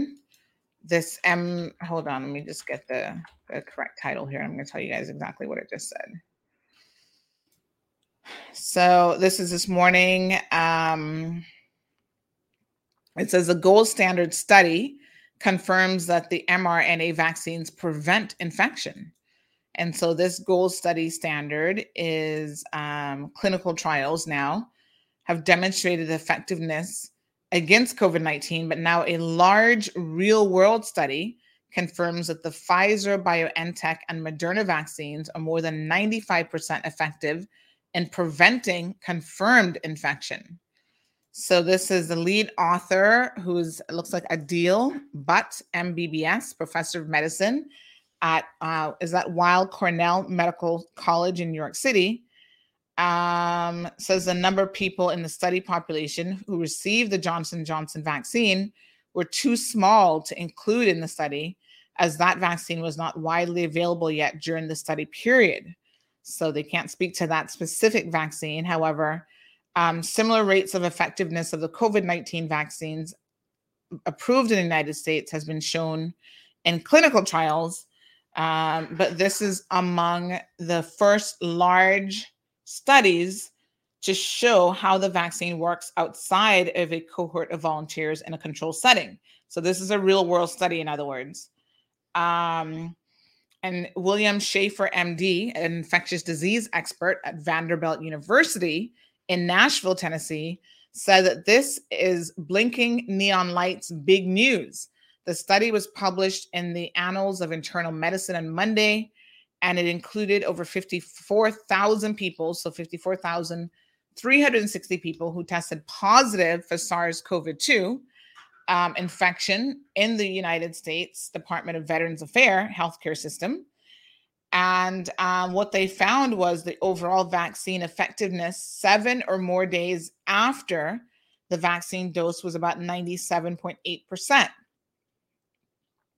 For Pfizer, effectiveness was 96.2%, and it was 98.2% for the Moderna vaccine. So Moderna kind of kicking Pfizer just a little bit. Um, effectiveness remained above 95% regardless of age, group, age group, sex, race, or any sort of comorbidity, comorbidities, comorbidities that a person might have. Um, average age was 61 years old. 83.6% were male. 62% were white. Average Basmati index was 61 kilogram. Y'all figured that out in pounds for me. Um, among those who were tested positive, and 30 kilogram among those who tested negative. So this whole gold standard, and I do believe that. Um, let me just see here now. I think um, a few people sent me the actual study, which I'll see if I can get the link for you. So this is good news, um, for sure, and uh, I think it, you know, says a lot about the effectiveness of the vaccine, regardless of what people want to say or think. So there is a um, New England Journal of Medicine article as well, which was shared. I'll share this with you guys also this morning in terms of COVID news. So this is quite interesting. But this um, gold standard methodology, where they take um, how they do it is negative, they test negative case control design which is consi- considered the gold standard for vaccine effectiveness studies.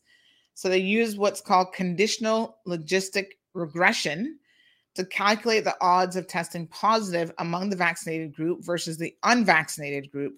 And among those who tested positive, 18% had been vaccinated. And among those who tested negative, 33% had been vaccinated. So the news um, this study adds is particularly welcomed as the population was older with more vulnerabilities than the general population. So, of course, this is good news for them.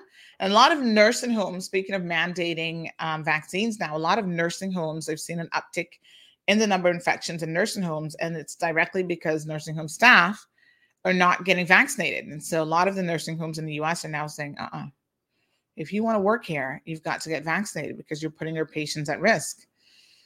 Um, so, you know, nursing homes have a obligation when it comes to patient health care and patient safety. So they go on to say that this is a large, extremely solid study done in an older male dominated population at increased risk of disease, of severe disease. And as a result, so securely and completely conformatory of what the clinical trials showed us, they're remarkably effective vaccines, is the bottom line. So the group had substantial comorbidity, co- comorbidities. I don't know what it is about that word, um, including people with diabetes, heart disease, and lung disease. So that's other um, issues that people have that obviously with um, COVID 19 make you more susceptible to um, to getting sick and dying from COVID. So that's a simultaneous presence of two or more diseases or medical conditions in a patient. So age and and you know being diabetic, for example. So this is a bit of good news, I think. Um, I'll put the link here in the chat for those of you who wish to go read it for yourself. Please do so because there's a lot of misinformation in circulation. Speaking of misinformation circulation, do you guys think now? Obviously, like I said, a lot of people are going to be mandating the vaccine. Ma- Marshall says that he got the Moderna shot. Do you guys think that um, at some point government is going to start saying, especially for upper management? I'm going to tell you why I'm asking this question. I'm waiting to get some confirmation, something, but someone was recently promoted within government, um, and someone said to me, "That's such a strange promotion because this is someone who has been an anti-vaxxer and and spoken about the fact that they do not support vaccines." And I'm thinking, really? That's crazy. Um, do you think that there will come a point in time when government will say, if the government's mandate is in support, oh, this mosquito, in support of, oh, got him. Ugh, disgusting little critters. Um, if the government government's mandate is in support of, um, that's why I keep a little tissue here, child, because they be aggravating me in support of um, vaccines, do you start to hire people who are anti vaxxers, especially in positions of management? I'm just wondering, like, does that make any sense? We'll, t- we'll talk about it when we fact check a few things. So, Emma says, why don't they open the grocery stores on Sundays and hire some of these displaced tourism workers? Hell, the bloody liquor stores are open. Well, Emma, believe it or not, most Caymanians um, do not want grocery stores open on a Sunday. This has been a topic that we beat to death. And the average Caymanian says, no, keep them closed. Now, mind you, there's some Sundays that I'd be like, oh, God, I forgot to get this, this, and this, and this, and I need to run to the grocery store. But you ain't doing that on a Sunday. There's a couple mom and pop stores. So there are some stores that open 24 7 where you can get pretty much anything. Um, so I don't know uh, what the situation is in terms of. Um, let me see here. I don't know what the situation is in terms of um, just displaced tourism workers. Someone said to me over the weekend that they had advertised for some positions at a local hotel which by the way, I will be talking about the Ritz. I'm not even prepared to digest them this morning because that's gonna that's gonna require me drinking something more than water. We'll get to them later in the week, maybe tomorrow or Wednesday. But they seem to be a little bit delusional, so I'll talk about them. But um, yeah, someone made mention of the fact that you know our tourism workers are getting a little bit too comfortable sitting home for $1500 and what's going to mo- motivate them to get up is if they think they can make five grand. So even if there are jobs out there and they're only paying $2000 a month these people don't want those jobs because why go and work for two grand when i can sit home and do nothing for 1500 mm, it got me to thinking we need to talk about it some more uh, Darlene says you're right. No one is being forced to take the job. You have a choice. Businesses are saying we have the right to request and implement our own policies. Um, Carol thinks we should open on Sunday. Reduce the hours, say from one to five. Would also stop the mad rush on Saturdays. Well, you know, I I understand both arguments here because, like I said, some Sundays I forget something and I'm like, "Mm, boy, if Foster's is open right now, I would be up in there. However, I also understand that people want at least one day, especially the cashiers and all those people. There are other people who work on Sundays, stocking the grocery and other things, right? But um, I think others are like, listen, we just want to go to church. We want some family time. We don't want to have to be put on a schedule. And so it is still that mentality of let's keep it Sunday as a quiet day. Um, even if you're not going to church, you can just spend the time with family. You can go to the beach. You can, you know, do more relaxed things. So I understand both sides um, of the argument.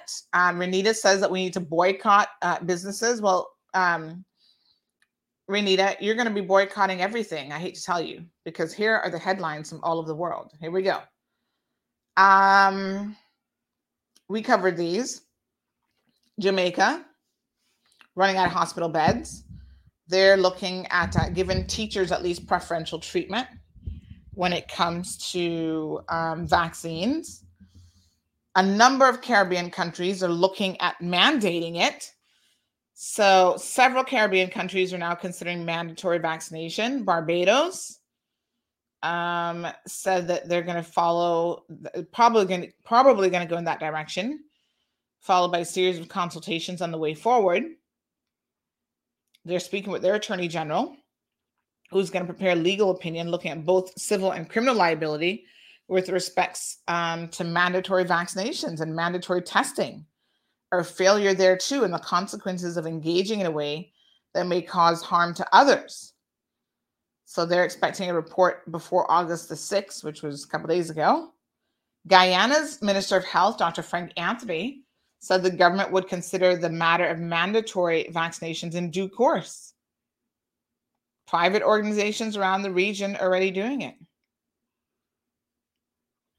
So it's coming down the pipeline in the US, for example. A number of um, cities and states have already mandated it for different like government workers and so on. And I think the president is um, he was thinking about it. He was going to be doing it from last week, mandating it for um, for you know civil servants across the U.S. Now in St. Vincent and the Grenadines, did y'all see this last week? Their prime minister, Dr. Ralph Gonsalves, was injured after an unknown object was thrown by a protester from a large crowd that gathered outside of Parliament on Thursday. And he was all bloodied. He had on a white shirt and was all bloodied. Poor him. I think he had to be transported to um, some other country for like an MRI or something. Um, so he had a head injury, and police in riot gear attempted to control the protesters who were in the streets of Kingstown on Thursday. And they were protesting and breaching barriers and setting stuff on fire um, because they were basically saying um, that they did not want mandatory vaccinations. So, did you guys see the videos for this? Let me show you this in case you missed it. It's crazy, really. But um, here you here's what's happening elsewhere. Um, here we go.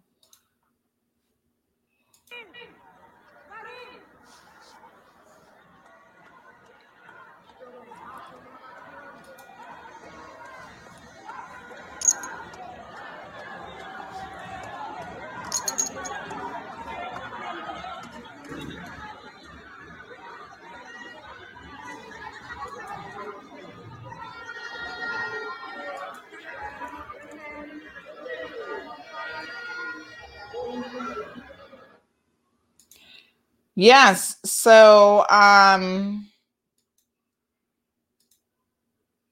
that's uh craziness.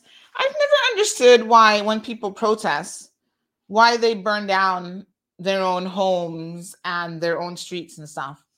How is that really going to help you?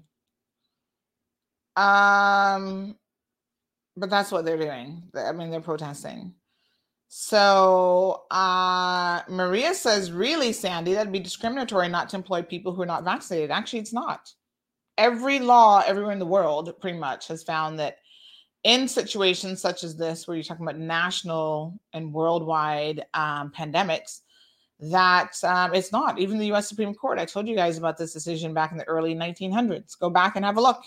The Supreme Court has already ruled on this that the government can mandate vaccines, and they have done so in the past. So, y'all can talk about your human rights all you want, but you still have a choice. You don't have to work for companies um, who are mandating it. So um, Jesse says the CIG requesting frontline immigration and customs to be vaccinated at the airport. Um, I think that it's not yet mandatory, but I wouldn't be surprised that, that it's coming. Thank you, El Ray. Reminds us that in June 2020, a, a study published investigated the belief that COVID 19 in a person with underlying health conditions or comorbidities has an increasingly rapid and severe progression, often leading to death. Um, and we know this because, in fact, what we found is that um, people with comorbidity, and listen, obesity apparently is considered a factor that will increase your risk of being um, gravely sick and potentially dying from COVID. And child, do I need to tell tell you all that we, we, including myself, all fall into that obese category, whether you think you look good in the mirror or not? You're like, oh, I got a little bit extra junk in my trunk.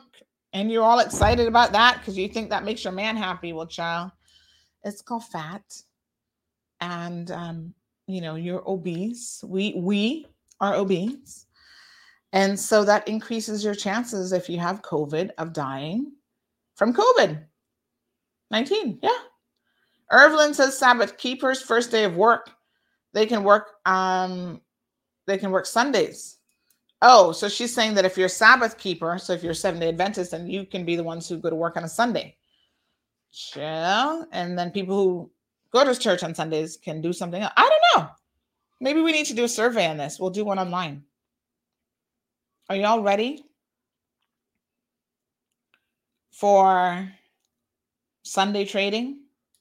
It does happen in limited um, instances. And one of the contrasts of it all is that, yes, bars are open on a Sunday. So people are like, well, if the bar is open, why don't the grocery stores open? You know what, though? I don't actually think that the grocery stores care to open. Um, so Rita says mandate doesn't mean law. Well, you can challenge it. I I say go ahead and challenge it. That's one of the reasons why um they are getting all these countries are getting opinions from um, other people, just like they could lock you down during COVID 19 and take away your freedom of, you know, walking in the streets. I'm pretty sure that they can mandate vaccines if they wanted to. All they have to do is change the law and they could do it. I think this government doesn't want to have to do that. They would like for you to choose to do it for the betterment of the country, but it's not going to happen. Just like in France, the second he said he's going to mandate it, what happened? Everybody started running out and getting it anyway. Or um, there was an article I was reading about, you know, putting restrictions in place. So when people say, okay, you don't want to get it, that's your choice, but you can't go into any government building without it.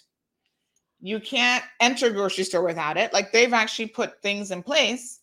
And what ends up happening is when people understand how restrictive their life will be without being vaccinated, then they'll go get it. Here's an interesting article from where was this one? Give me one second here.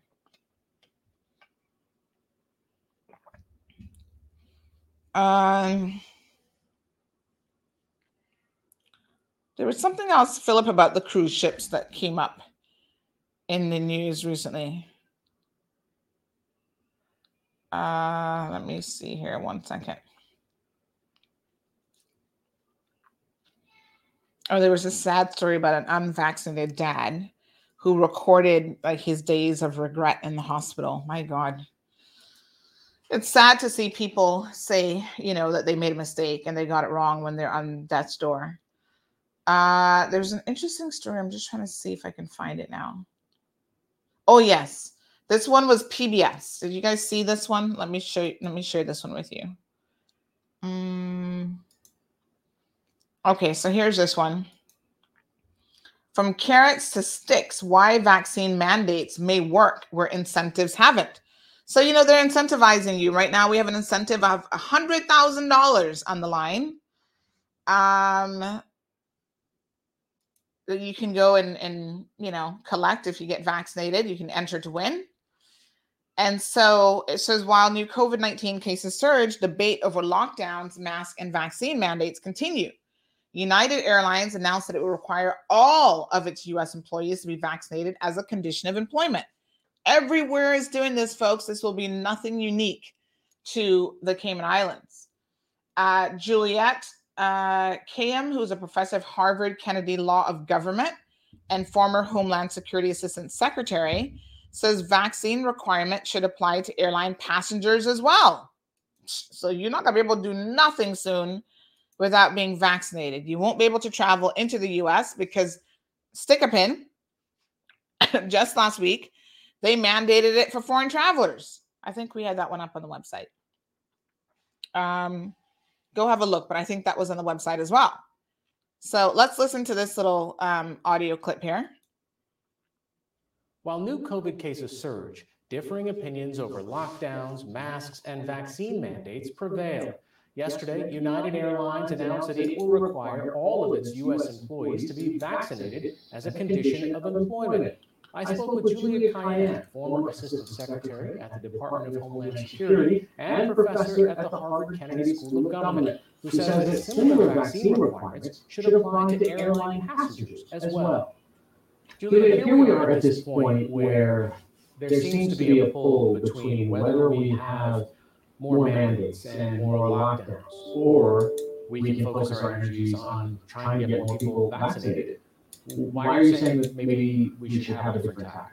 About twenty percent of Americans are wholly against vaccination. These are the, what we would call the anti-vaxxers. But the remaining eighty percent, is actually quite complicated. They're diverse, they have different reasons for why they're not moving forward. Some has to do with access, some has to do with science. But a lot of it has to do with they simply feel like they can just wait and see, that, that, that the waiting is okay. And I think what you've seen in the last few weeks in the United States is uh, we're done waiting. And then we have to move from the, the carrots of luring people, talking to them about the science, you know, giving them an extra pay, lottery systems, to a system of sticks where there will be burdens, um, privileges will be denied. What do you think would happen if the stakes were used? I mean, is that enough to move enough people out of that wait see category? The most recent polling from the Kaiser Family Fund shows about forty-one percent of the unvaccinated would actually move to get vaccinated if something like airline travel was deprived because they want to go see their family members. I think the vaccinated, who are the majority in this country, are saying, you can choose to be unvaccinated, but I'm done carrying the universal burden. Why is flying the place to start? Part of it is what can the federal government do? And they can do this. People often ask the Biden White House, will you have a federal mandate? It will be almost impossible to do. But here's a pool of people who are flying in a highly regulated industry that is regulated by the federal government. This is something that we're used to.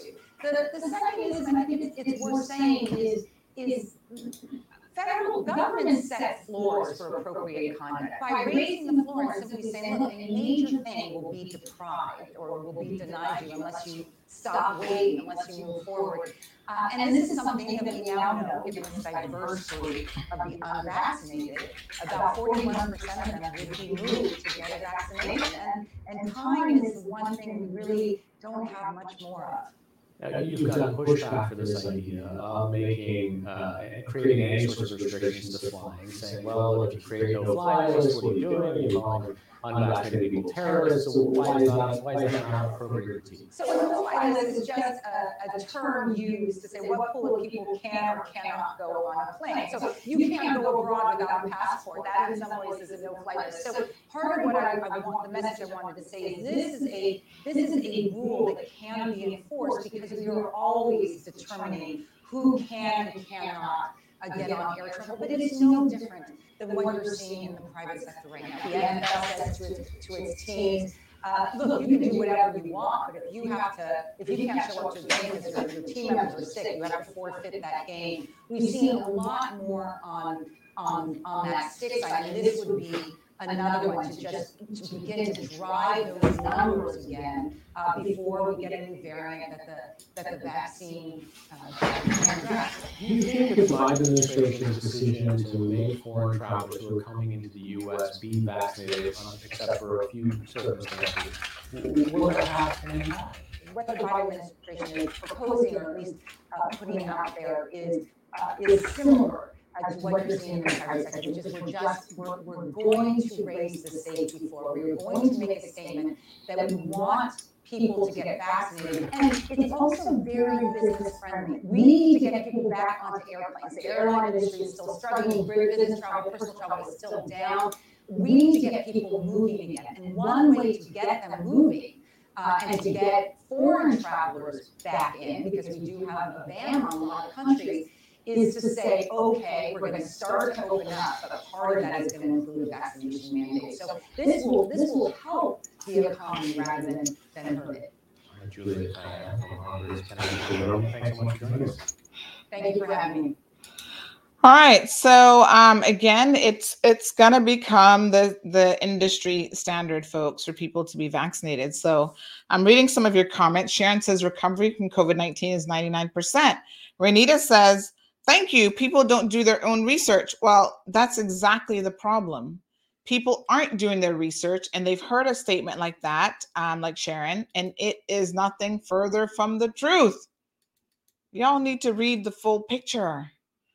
Here's an interesting thing that someone posted uh, that I thought was incredibly um, interesting. This person said, Have you ever wanted to practice medicine without all the hassle of being responsible for people dying? Well, here at the University of Facebook School of Medicine, our motto is anyone can be a doctor. Our most popular courses include Why Face Masks Don't Work, followed by my personal favorite, Masks Are Unhealthy and Cause You to Get Sick.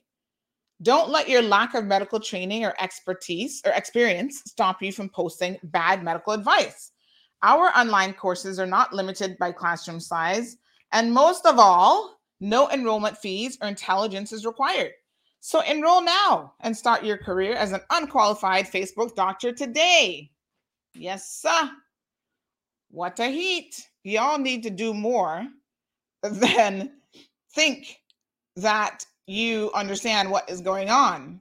It's amazing that the very people who say, oh, you need to do your research have done no research at all. How many of you all have ever read an article from the New England Journal of Medicine? I'm just asking. Inform me, please. How many of you all have read this article here that talks about COVID 19 breakthrough infections and healthcare workers? I'm going to share this article with you, and I wish that all of you will, um, if you think that you've done so much research and you know so much, I'm going to ask you to simply read this article. It's only 11 pages long. Stop re- re- reciting and regurgitating things like 99% of the people survived COVID 19 because that is misinformation. And I know you think you've got it right, but then you need to actually go and read the details. It's easy to just say something like that without having any accurate information. Okay? So that's not accurate. You're you're and let me also make this point. Uh, not only is it not accurate, but you also are not taken into into consideration. So death is one thing. I mean, obviously death is the worst thing. You might then have somebody gyrating at your funeral. But here's an important point. Not dead doesn't mean that you've recovered.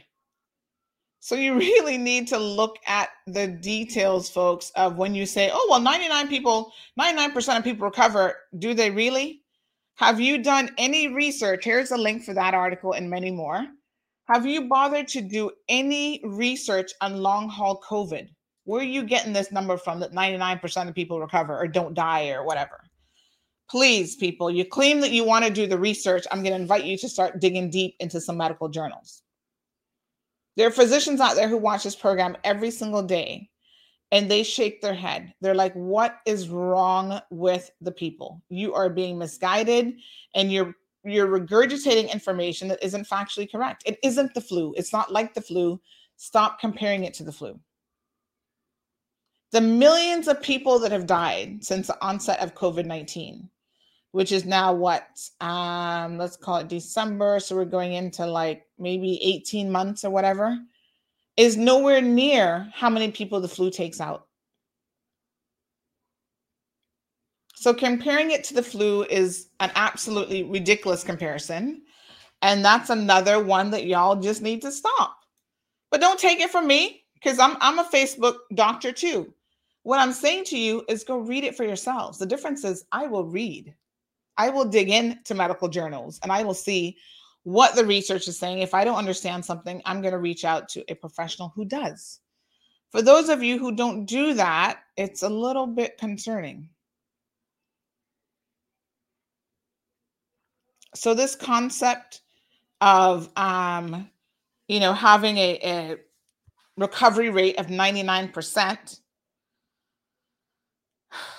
is really false information and it's it's it's problematic when you just throw that out there as though you have actually read what that means and you even understand what a 1% mortality rate would mean even in the best of circumstances a 1% mortality rate means it is 10 times more lethal than the seasonal flu. So when you want to compare it to the flu, remember that. If you accepted your position that, oh, 99% people recover and don't die, a 1% mortality rate means that it is 10 times more lethal than the seasonal flu. So, how can you compare it to the seasonal flu? 10 times is a lot. So for most of you, you think, oh, well, 99%, that sounds really promising. I'm sure it does. But that's still 10 times what the flu rate is. And you're also not thinking about long haul COVID.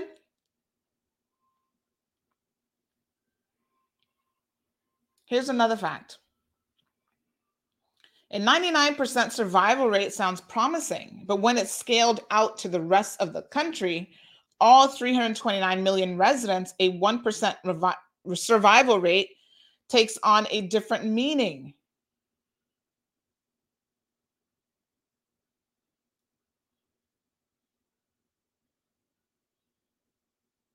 Seventy million to 150 million US residents would contract COVID 19. This was a prediction. And so you'd be looking at, if you scale that down, right, to your infection rate, you look at a mortality of 700,000 to 100 eh, to 1.5 million people dead. That is roughly the size of Washington, D.C. on the low end, or the entire population of Hawaii on the high end. Folks, really stop regurgitating information that you've not even bothered to try to understand what it actually means. It's really, really dangerous because at some point we are going to have to reopen our borders. And once we reopen our borders, I this concept, I don't know why it's so difficult to understand, of you saying, oh, this is my personal decision. I can do whatever the hell I want. And my decision doesn't impact anybody else's health. It does when it's a community transmission disease. This is not the type of disorder like obesity or something else, where if you just eat yourself to death, I don't give a shit. I mean, I don't care. Right? It's not that type of a thing. It's highly contagious. The Delta variant is even more contagious. So, yes, your decision becomes a community decision. So, I, for one, a thousand percent agree with mandating vaccines. And I'm not usually a person who likes for government to encroach on my rights. But as someone else just privately said to me, or I think they might have put it in, in the chat, your right to not be vaccinated ends with my right to live and not have to suffer through long haul COVID. And that's the bottom line. Yes, your decision impacts other people. It's simple. And if I have to get on here every single day and say it like a broken record, someone said last week, three, four people said they're going to go get vaccinated because of information that I have provided to them. Good. I will keep providing it.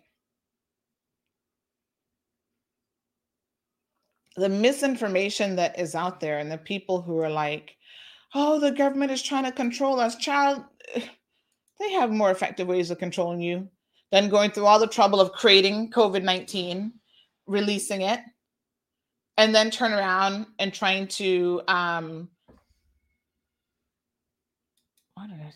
turn around and try to create a vaccine to then try to kill you. I mean, it's just like none of it even makes any sense. I'm just like, what the hell are y'all talking about? All they have to do is, is give you a free gift certificate to the nearest burger place and put something in that, you'd be all dead. Let's just be very honest. Um, human beings don't do much to keep themselves healthy in any event. So I don't know what you'll. Oh, the government's trying to kill us. Yes, your governments are really trying to kill you. You're doing it yourselves. The government don't have to do it. so frustrating. Oh my god. Anyway, um, mandated vaccines are coming, folks. Uh, my poor stomach is growling this morning. I feel extra hungry. Mandated vaccines are coming all over the world. Cayman will be no exception. You will not be able to get into the United States without it. I was trying to find that article for you guys. Um, you're not going to be able to do anything much soon without getting a vaccine. You're happy staying at home and going nowhere and doing nothing? Then yeah, that's on you. Don't go out anywhere. That's fine. Uh, let me see about the U.S. foreign. I think it's foreign travelers. So yeah, y'all are going to know Miami. Here we go. Uh, U.S. This was from August the fourth. Um, could make vaccines mandatory for foreigners. So the United States will require all foreign visitors to show proof of vaccination when traveling restrictions to the country are eventually lifted. So you you don't believe in vaccines? Good for you. You ain't going to Miami. You won't be working at any of the grocery stores in Cayman. You'll soon not be working in any financial sectors. There will be things that you just can't do. And that's going to limit your exposure since you feel like it's your decision. It's going to limit your exposure to the rest of us who have to go to the grocery store, who have to go out and about and live our lives. So, yes, you make that decision. That's your business. That's good for you. But don't encroach on my ability to have free movement and be able to go to the grocery store without catching COVID. And because I have an unvaccinated member in my household, which is a child, then passing that on to her because of your recklessness. Jem says, so true, Sanders. Some people do well running with so much garbage. It's tiring listening to them. And it's the same thing over and over and over again.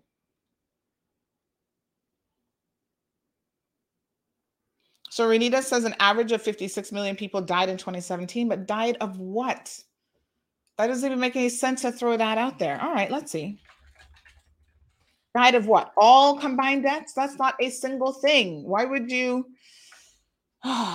okay. In 2017, a total of 2.8 million deaths reported in the United States. So, where did you get that from, Renita? That's worldwide? That again, I'm just not understanding how that is relevant to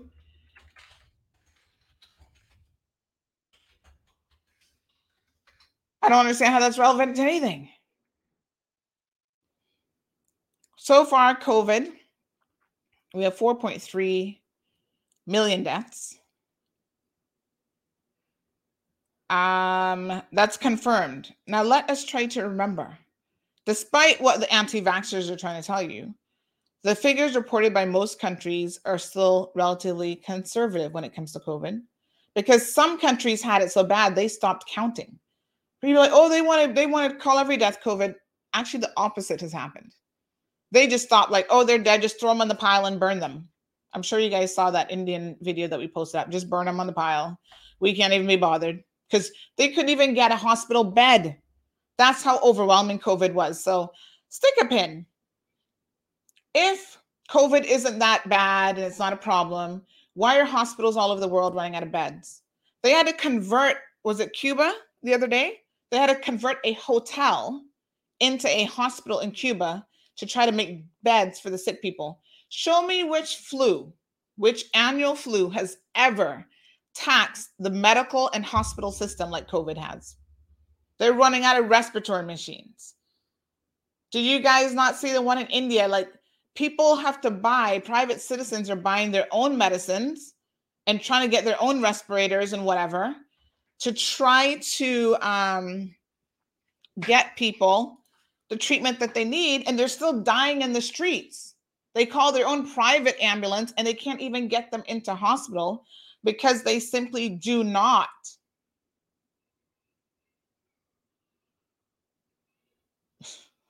I don't even know where you guys get this stuff from. I really don't. Like I'm just like, what the hell? Um, okay. Why why would your government want to kill 7 billion people when it is costing them? It's ruining their economies and their countries. Wh- What's the logic? Explain to me the logic. They need to teach y'all, some of y'all, how to take birth control. That's what they really need to be doing. I'm just saying, a lot of y'all could do with a little forced birth control. That's what they should be forcing on people. And I don't care who like it. When I see the foolishness that's going around, I'm all for it. Put birth control in the water because some of y'all would need to be drinking it.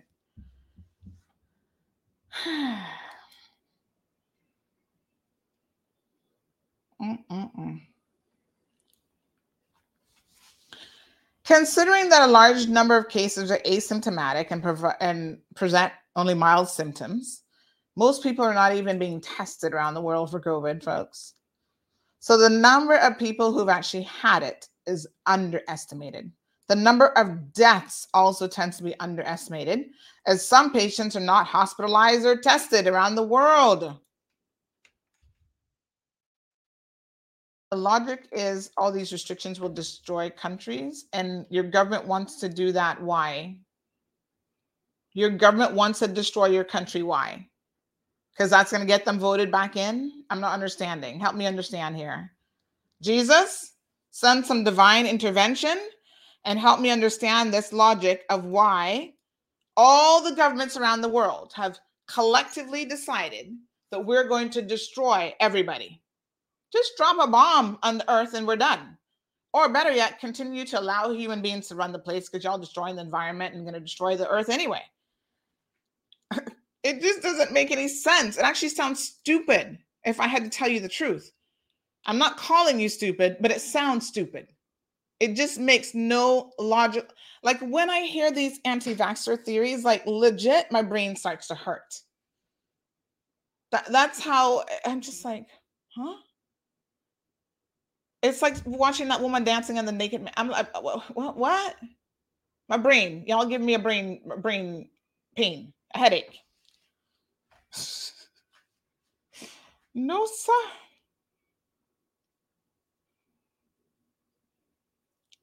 Mm.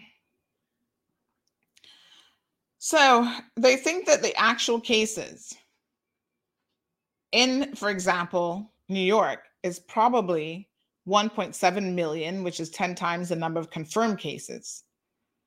And that's based on an antibody testing that they did study, which showed that 12.3% of the population in the state of New York had antibodies as of May the 1st.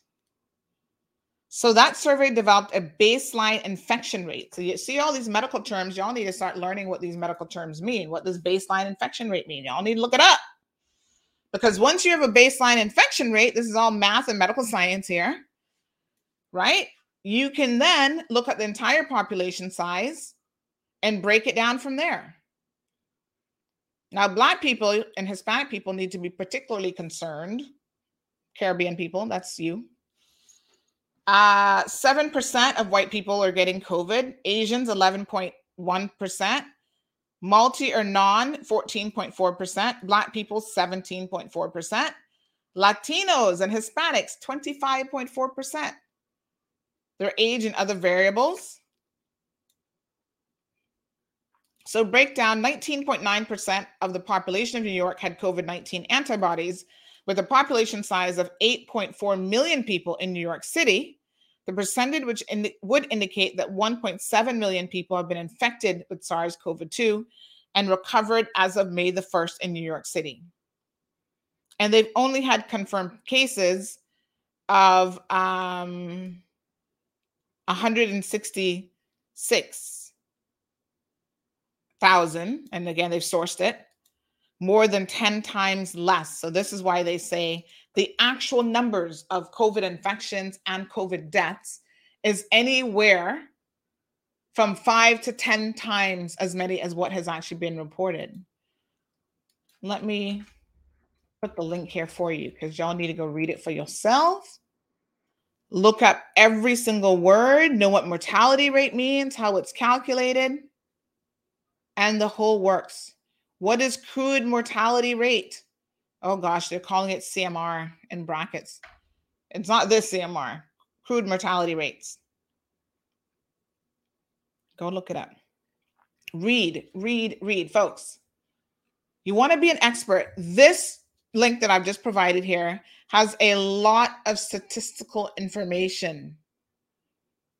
If you read nothing else and you think you understand what a 99.1% survival rate means, go read this article, understand it, and then come back and talk to me in a couple days because it's going to take you a couple days to go through it and look up the things that you don't understand. Sue says her brain hurting too.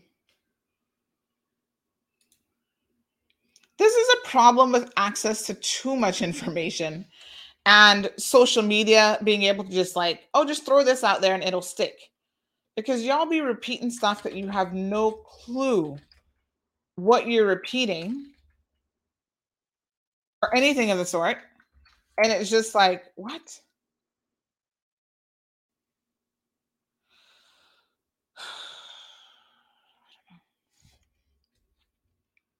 That I, don't know. All I have to say is once we reopen the borders, you got a hundred thousand dollars. If that doesn't motivate you, if losing your life doesn't motivate, whatever, the borders will be reopened. Because I think some of y'all, like the good professor said last week, some of y'all think that we will not be reopening the borders. Which government you think got infinite amount of money to keep paying people fifteen hundred dollars to do nothing? The government don't have it. We don't have it. We, the people, the government does not operate in isolation. We pay the reason why we have such a high cost of living, government fees, stamp duties, blah, blah, blah. We pay the government to operate. That is our money paying people $1,500 a month to sit down and do what? They need to get back to work and earn their money to put into the economy. We're going to have the professor back on again soon to explain it to y'all. Why would the government participate in anything that is going to kill or harm the people? It don't make no sense. Pick sense from nonsense. What happened to the common sense that our forebears left us with, supposedly? You claim God gave you common sense, but y'all not using it.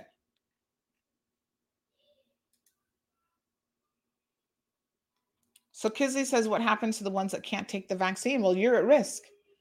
If you can't take it for a medical reason, you will remain at risk. And the chances of you catching it, especially if you have a population that is resistant to vaccines, is that much greater, Kizzy. So, to answer your question as briefly as possible, your life is on the line if you cannot take it. But your life is on the line with a lot of other things too. And every person who refuses to take it for no valid reason is increasing the chances of you having a problem when we reopen our borders. That's why it's not a personal decision. It's not about, oh, I can be selfish and do what I want to do. So that's the bottom line, Kizzy, is that there are people, there are people who don't understand that our children are the greatest at risk population. They are the ones who cannot take it. All right, they're doing some studies on that, blah, blah, blah. We'll see how that goes. But they can't take it right now.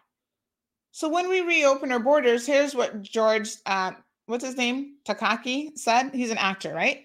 He says, overheard. The irony of anti vaxxers saying that they don't want to be part of an experiment without realizing that they are now the control group. Go look it up. I'm sure that just went over some y'all's head.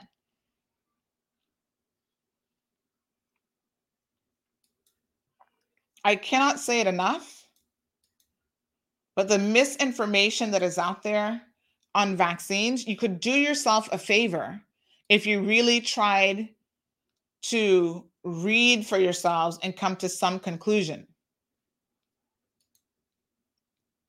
But if you if you don't do that and you just accept what other anti-vaxxers are telling you as the glorified truth, I don't even know what to say. You've been subject to mandatory vaccines your entire life, honey child. This is nothing new. It really isn't. If you don't go and get your children vaccinated right now when they're born, all those years of vaccinations, they ain't getting to no government school or no private school in the Cayman Islands. Is that not mandated vaccinations? Of course it is. What else? If I want to go to some European countries, do I not have to get certain specialty vaccinations and certain specialty treatments and so forth before I can even go against malaria and all kind of stuff? You ain't going there if you don't get it. Is that not mandatory? Ooh, I'm so afraid of this word mandatory. Stuff is mandatory every single day. It's mandatory that you wear your seatbelt. And if you don't wear it, there are consequences. Anyone who, as Tracy says here, who is on the front line, tourist workers who do not get vaccinated, we got a problem. We need to look at that report. Maybe we'll do this tomorrow from government. Um,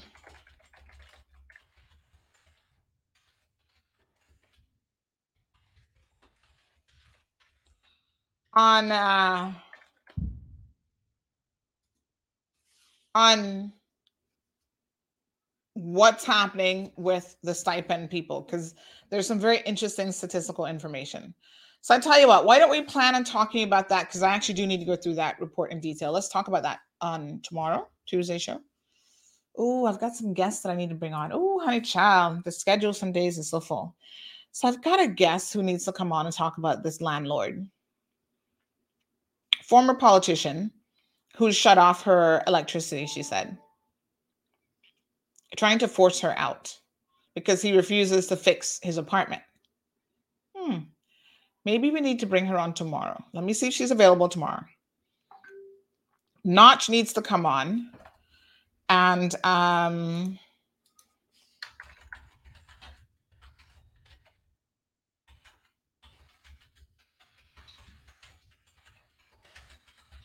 so we need to bring him on as well. He's in the UK. He's going to be performing.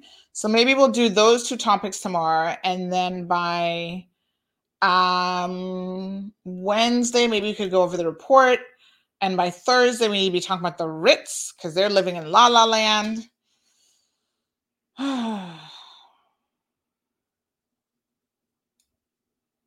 so Jonathan says a truly da- dangerous pandemic would not exist without a heated debate, nor would it require government incentives, BK meals, cash, and land for people to take the vaccine against an alleged dangerous virus. The global objective has clearly now switched from fighting a virus ensuring that every person alive um, takes the same action of taking this vaccine. Granted, those that have already taken the vaccine don't want to feel or admit that they were duped. Hence, they tend to be the strongest proponents of it. I don't think it has anything to do with feeling like you've been duped. It's a sense of frustration that the reason why I took it could be for naught, which was to try to reopen our economy and keep people safe if we don't get to that 80%. It's not about me being duped, it's about other people now holding me prisoner. And I can't have the borders reopen as a country, and we can't get back to some semblance of normalcy. And there are businesses who are operating at 50% capacity, 40% capacity, or less because of our closed borders.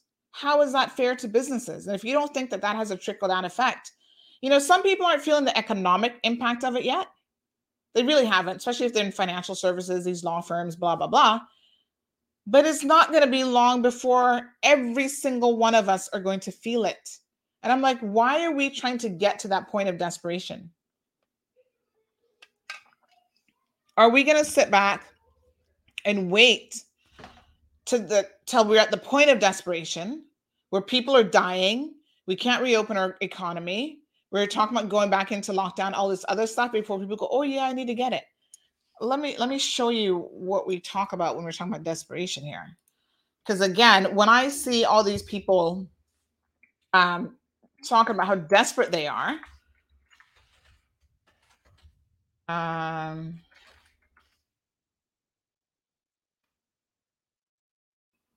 let me see here now.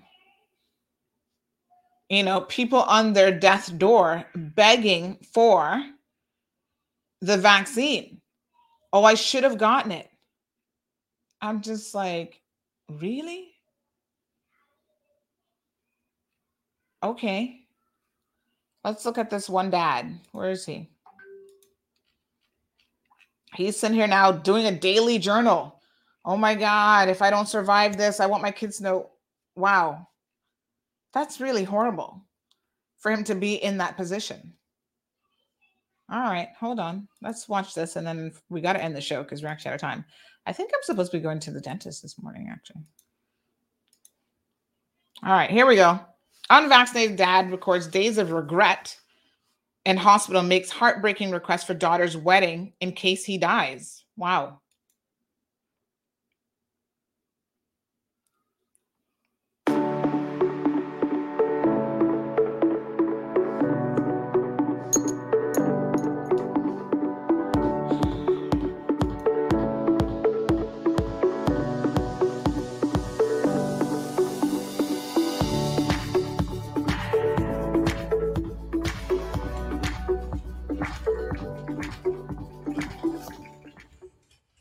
Share a Virginia man's story of battling COVID. His decision to post videos documenting his COVID 19 treatment has slowly turned into a tragic confessional. Travis Campbell could die because he avoided the vaccine. And he says he truly regrets not getting the shot. He also blames himself for infecting his children who are experiencing a rattling cough, dizziness, diarrhea, and dehydration. Travis chronicled his battle in a series of Facebook videos. The cough is ungodly.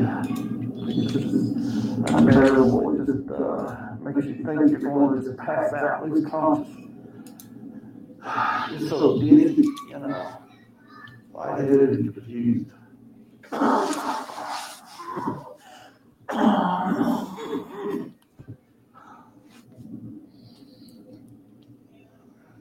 I'd ask for prayers, but I'm kind of weird and I believe that Pat's already said Came back out to the hospital and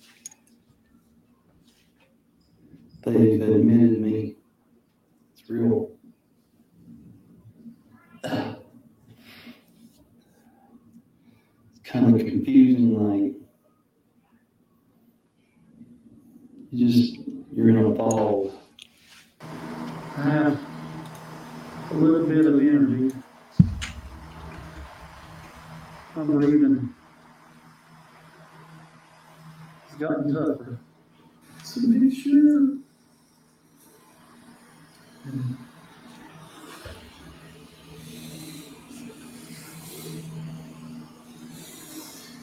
To go ahead and not get a vaccination,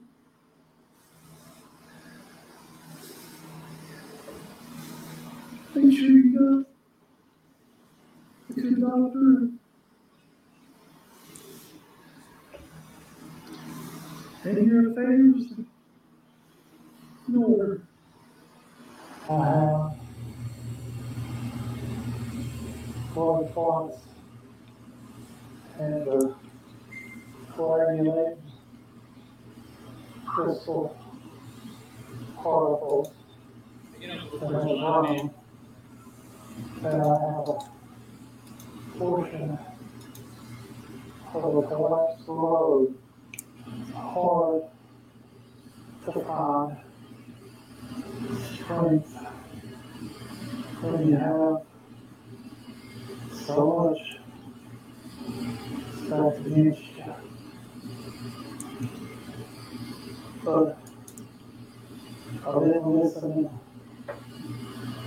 to Alan Jackson's precious moments album. It's always been one of my favorites. So tonight and tomorrow, bring me your chance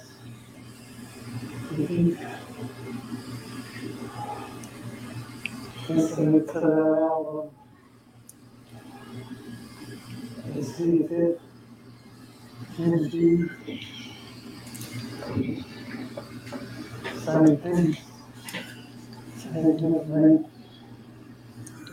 Last night, my wife and were able to see if I was going allow him me on a ventilator. Worst case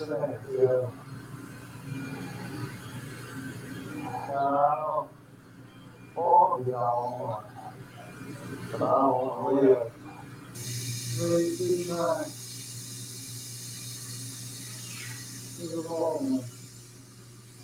I come to the realization that the chances of me not being able to give my at a wedding to the to walk out. I had to make phone to my fourteen year old son. And I had tell him what I thought my dream was and giving my daughter away at the altar.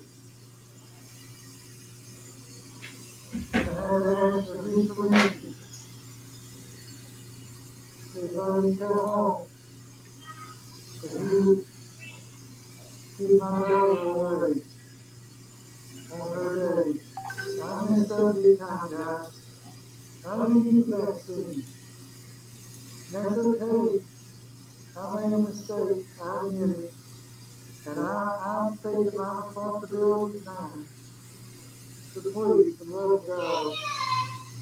If you, if you really want to have a don't fall wrong. Follow the TV algorithm, social media. Just protect yourself. It is so hard to watch that. And of course, our hope is that Travis pulls through, but he's facing this reality firm that he won't. And, you know, we've heard doctor after doctor say if people could just come inside these walls and if they could see what is happening, it would change their minds. And that's that's really what Travis Campbell is showing people. That was devastating. That was just devastating. Imagine calling your 14 year old son to tell him that he may have to give his sister away at her wedding one day because Travis, the father, doesn't think he's going to make it. Uh, we, we certainly hope he does. Uh, and we appreciate the message he is sending, but Wow. I don't know if Travis is going to make it or not. Um, but there's a, unfortunately a lot of people in his situation who haven't made it. And there is regret video after regret video. I think what Travis is doing that's a little bit different is he is actually doing a daily um, video vlog of his COVID 19 journey from his ICU bed, calling his own son. Wow. It's crazy. Well, we'll see what it what the future holds um, for the Cayman Islands. I see people. Maria said, "Oh, we're all feeling the impact of um, the pandemic financially," and I tell you that the majority of Caymanians have not. Government is the largest employer on island, and all civil service continue to make their salary just like they did before. So tell me, what impact are they feeling? The increase in prices, which they're going to complain about, yes. but they're still taking home a salary, a full salary. When government starts to say, wow, the finances of this country really, boy, COVID hit us hard. And so now we have to start cutting our salaries because we expect them to lead civil servant salaries and all these other things. Then we can talk. Then you can come to me and have a conversation that says we've all felt it. Most financial services companies still paying everybody full time. Some people still have the comfort of working from home. So to say that the majority of people in Cayman have felt the financial constraints of COVID, I don't agree with that statement at all. We got access to pension. As a matter of fact, some of y'all felt it so little that your access to your pension money meant that you could go out and staycation every other weekend. The Moritz was still banging because the dollars in the local economy were flowing. They didn't have the tourist dollar, but for the first time ever, they had locals there every single weekend. Y'all having the best time ever. So, Maria, again, I don't know where you get this. Oh, we, we've all felt it. No, we haven't. Most people haven't. That's why I say, you know what? After being shut down for seven weeks, if A.L. Thompson says we never want to be in that position again, because A.L. Thompson still paid their staff, their staff didn't feel it. The company absorbed it and felt it. And so if A.L. Thompson says, no, we're not going to take the chance of our staff members getting sick again and having to shut down this company for another week, two weeks, three weeks, whatever, I can't blame them. You know how much money A.L. Thompson's lost being shut down for seven weeks? I can't believe them one bit. Anyway, folks, do your own research. Don't just keep regurgitating. Oh, 99% are going to survive. That is the most ridiculous comment that I've ever heard. And it's very, very short sighted.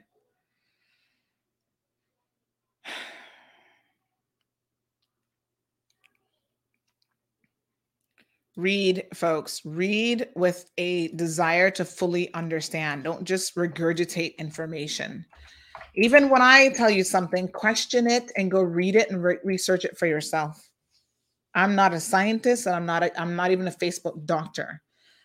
I rely on the experts. That's why they're called virologists and that's why they spent 30, 40 years in their field of specialty and I must just jump up out of nowhere and be like, oh, I'm going to tell y'all how this really works. No. And any talk show host, personality, anybody who does that kind of foolishness, don't believe one word that comes out of their mouths because they're a bunch of idiots.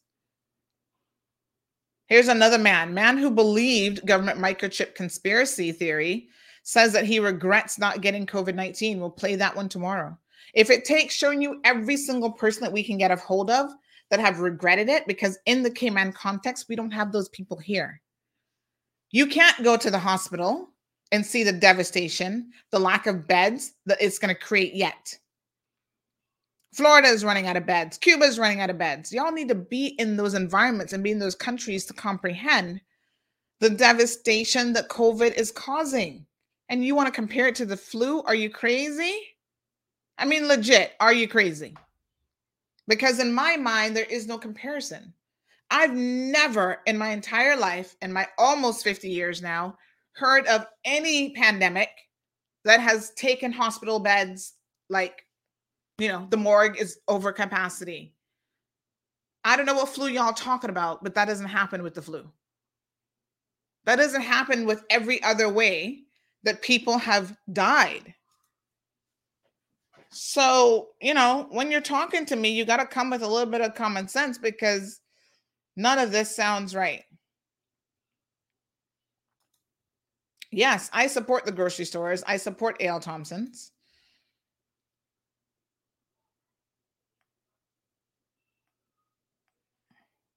China's back to normal. If you believe that, you're crazier than them. China is not back to normal. Where do you guys get your news from? When was the last time you read anything about China? China's back to normal? Hmm. Three days ago, China sees highest daily figure of COVID 19 patients. Where did you just get that China was back to normal. You, you see, th- these are the things I'm telling y'all. Stop making these ridiculous statements when you've not done the research. August the 6th, China reported on Friday its highest daily count of new COVID 19 patients in an outbreak that began in late July, fueled by a surge in locally transmitted infections. Officials blame the latest clusters mainly in the highly transmissible Delta variant, though um, it has not led to widespread infection in some cities, while cases in some areas show initial signs they could ease. What did you say? China is back to normal? No, they're not. No, no, and no. Hmm. They're not back to normal. And we also know that China actually underreports cases. So I, I don't understand. Six hours ago, Delta variant broke down Australia and China's defenses. Because initially they were praised for stopping the outbreak. Do they need to change their strategies? Yes. So Australia and China are back in lockdown. Millions of people in both Australia and China are back in lockdown. Health systems in Malaysia, Thailand, Indonesia all overwhelmed. Countries like the uh, Pacific island of Fiji, which last year had only reported a handful of cases, are now battling major outbreaks. So when you say they're back to normal, what do you what do you mean by that?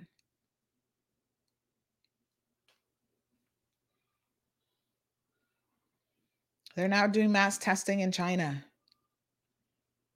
They're questioning their initial approach. I mean, folks, China is not back to normal.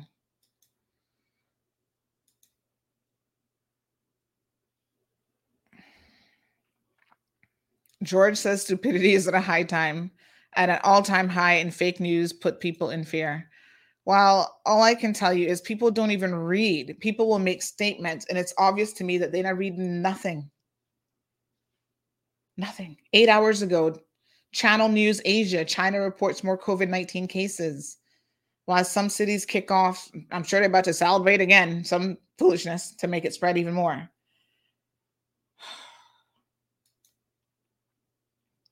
Fortune magazine, dozens of Chinese officials have been punished for failing to curb its new Delta variant outbreak. Because you're Chinese, they'll kill you for this kind of stuff. And not like Cayman, where if a physician gets up and says, Well, I don't know if I agree with it. In China, you go against the government policy, they'll execute you. Y'all want to talk about mandating? Go mandate that.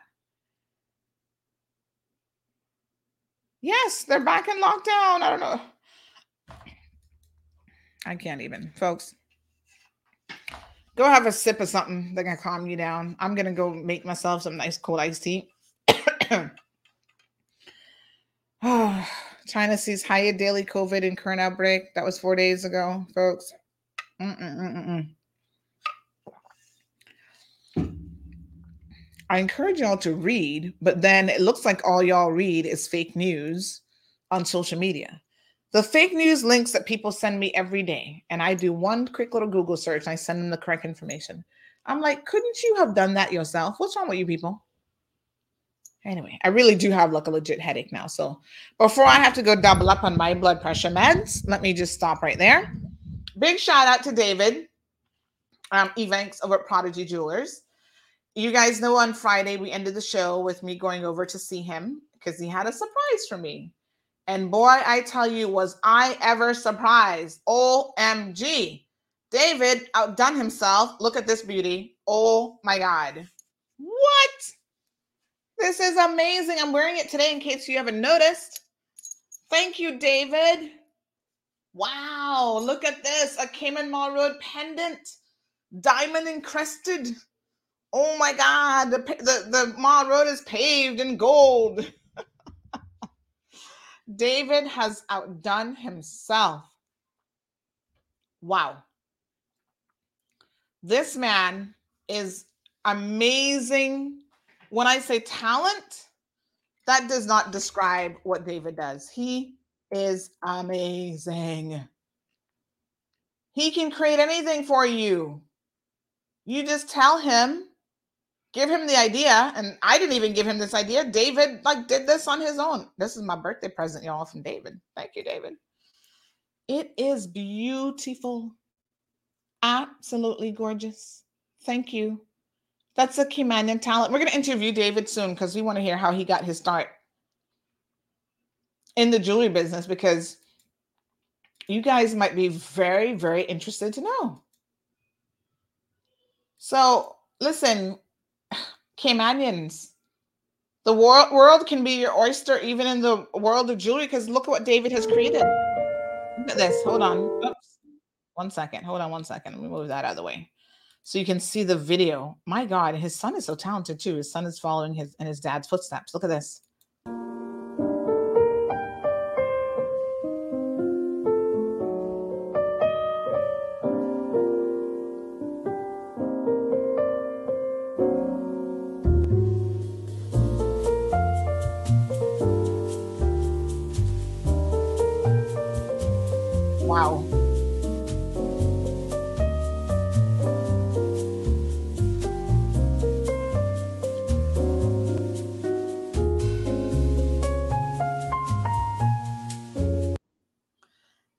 That not just gorgeous? I'm wearing it today. This little thing kind of gets in the way though. But can you guys see it? Look at that.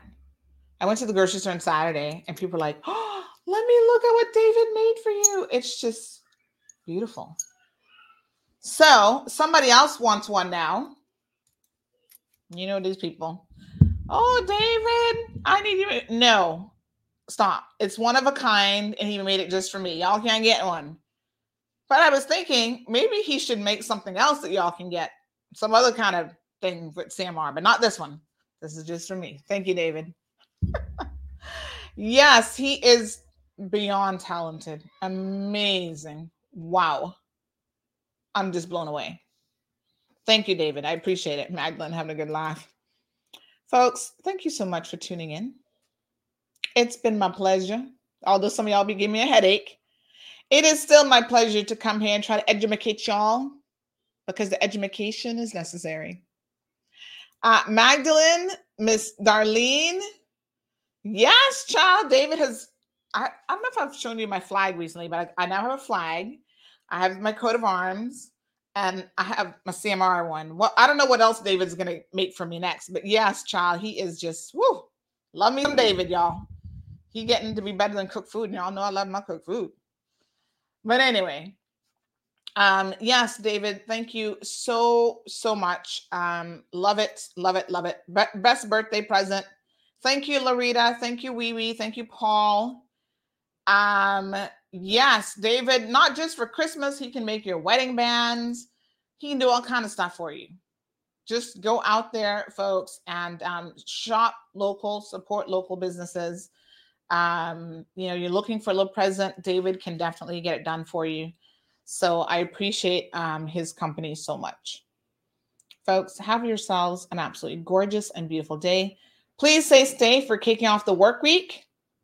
School's still out, yes, so the traffic shouldn't be that bad. Oops, sorry, I hit that button a little bit too too quickly there. Uh, try to take your time on the roadways, y'all. Don't be running into each other. We've already had two accidents this morning in two different grocery stores, and somebody else was messaging me saying, "Why is why is the traffic in Red Bay slow this morning?" Only God knows. Probably another accident. Y'all just can calm down. Calm your nerves. Okay. Double up on your blood pressure tablets if your doctor says it's okay. Drive slower, indicate, pay attention, use your rearview mirrors, wear your seatbelt, all the good things that make us better drivers. Yes, we need to get the economy going and we need to open our borders safely. We're going to get there one way or the other, y'all. That's all I can tell you. That's all I got, beautiful folks. Appreciate you tuning in. Be blessed. Thank you for tuning in to another edition of The Cold Hard Truth. Make sure to check Facebook for showtimes and more information and the latest news at CaymanMarlRoad.com. Subscribe to our IG and Facebook pages to get the latest happenings.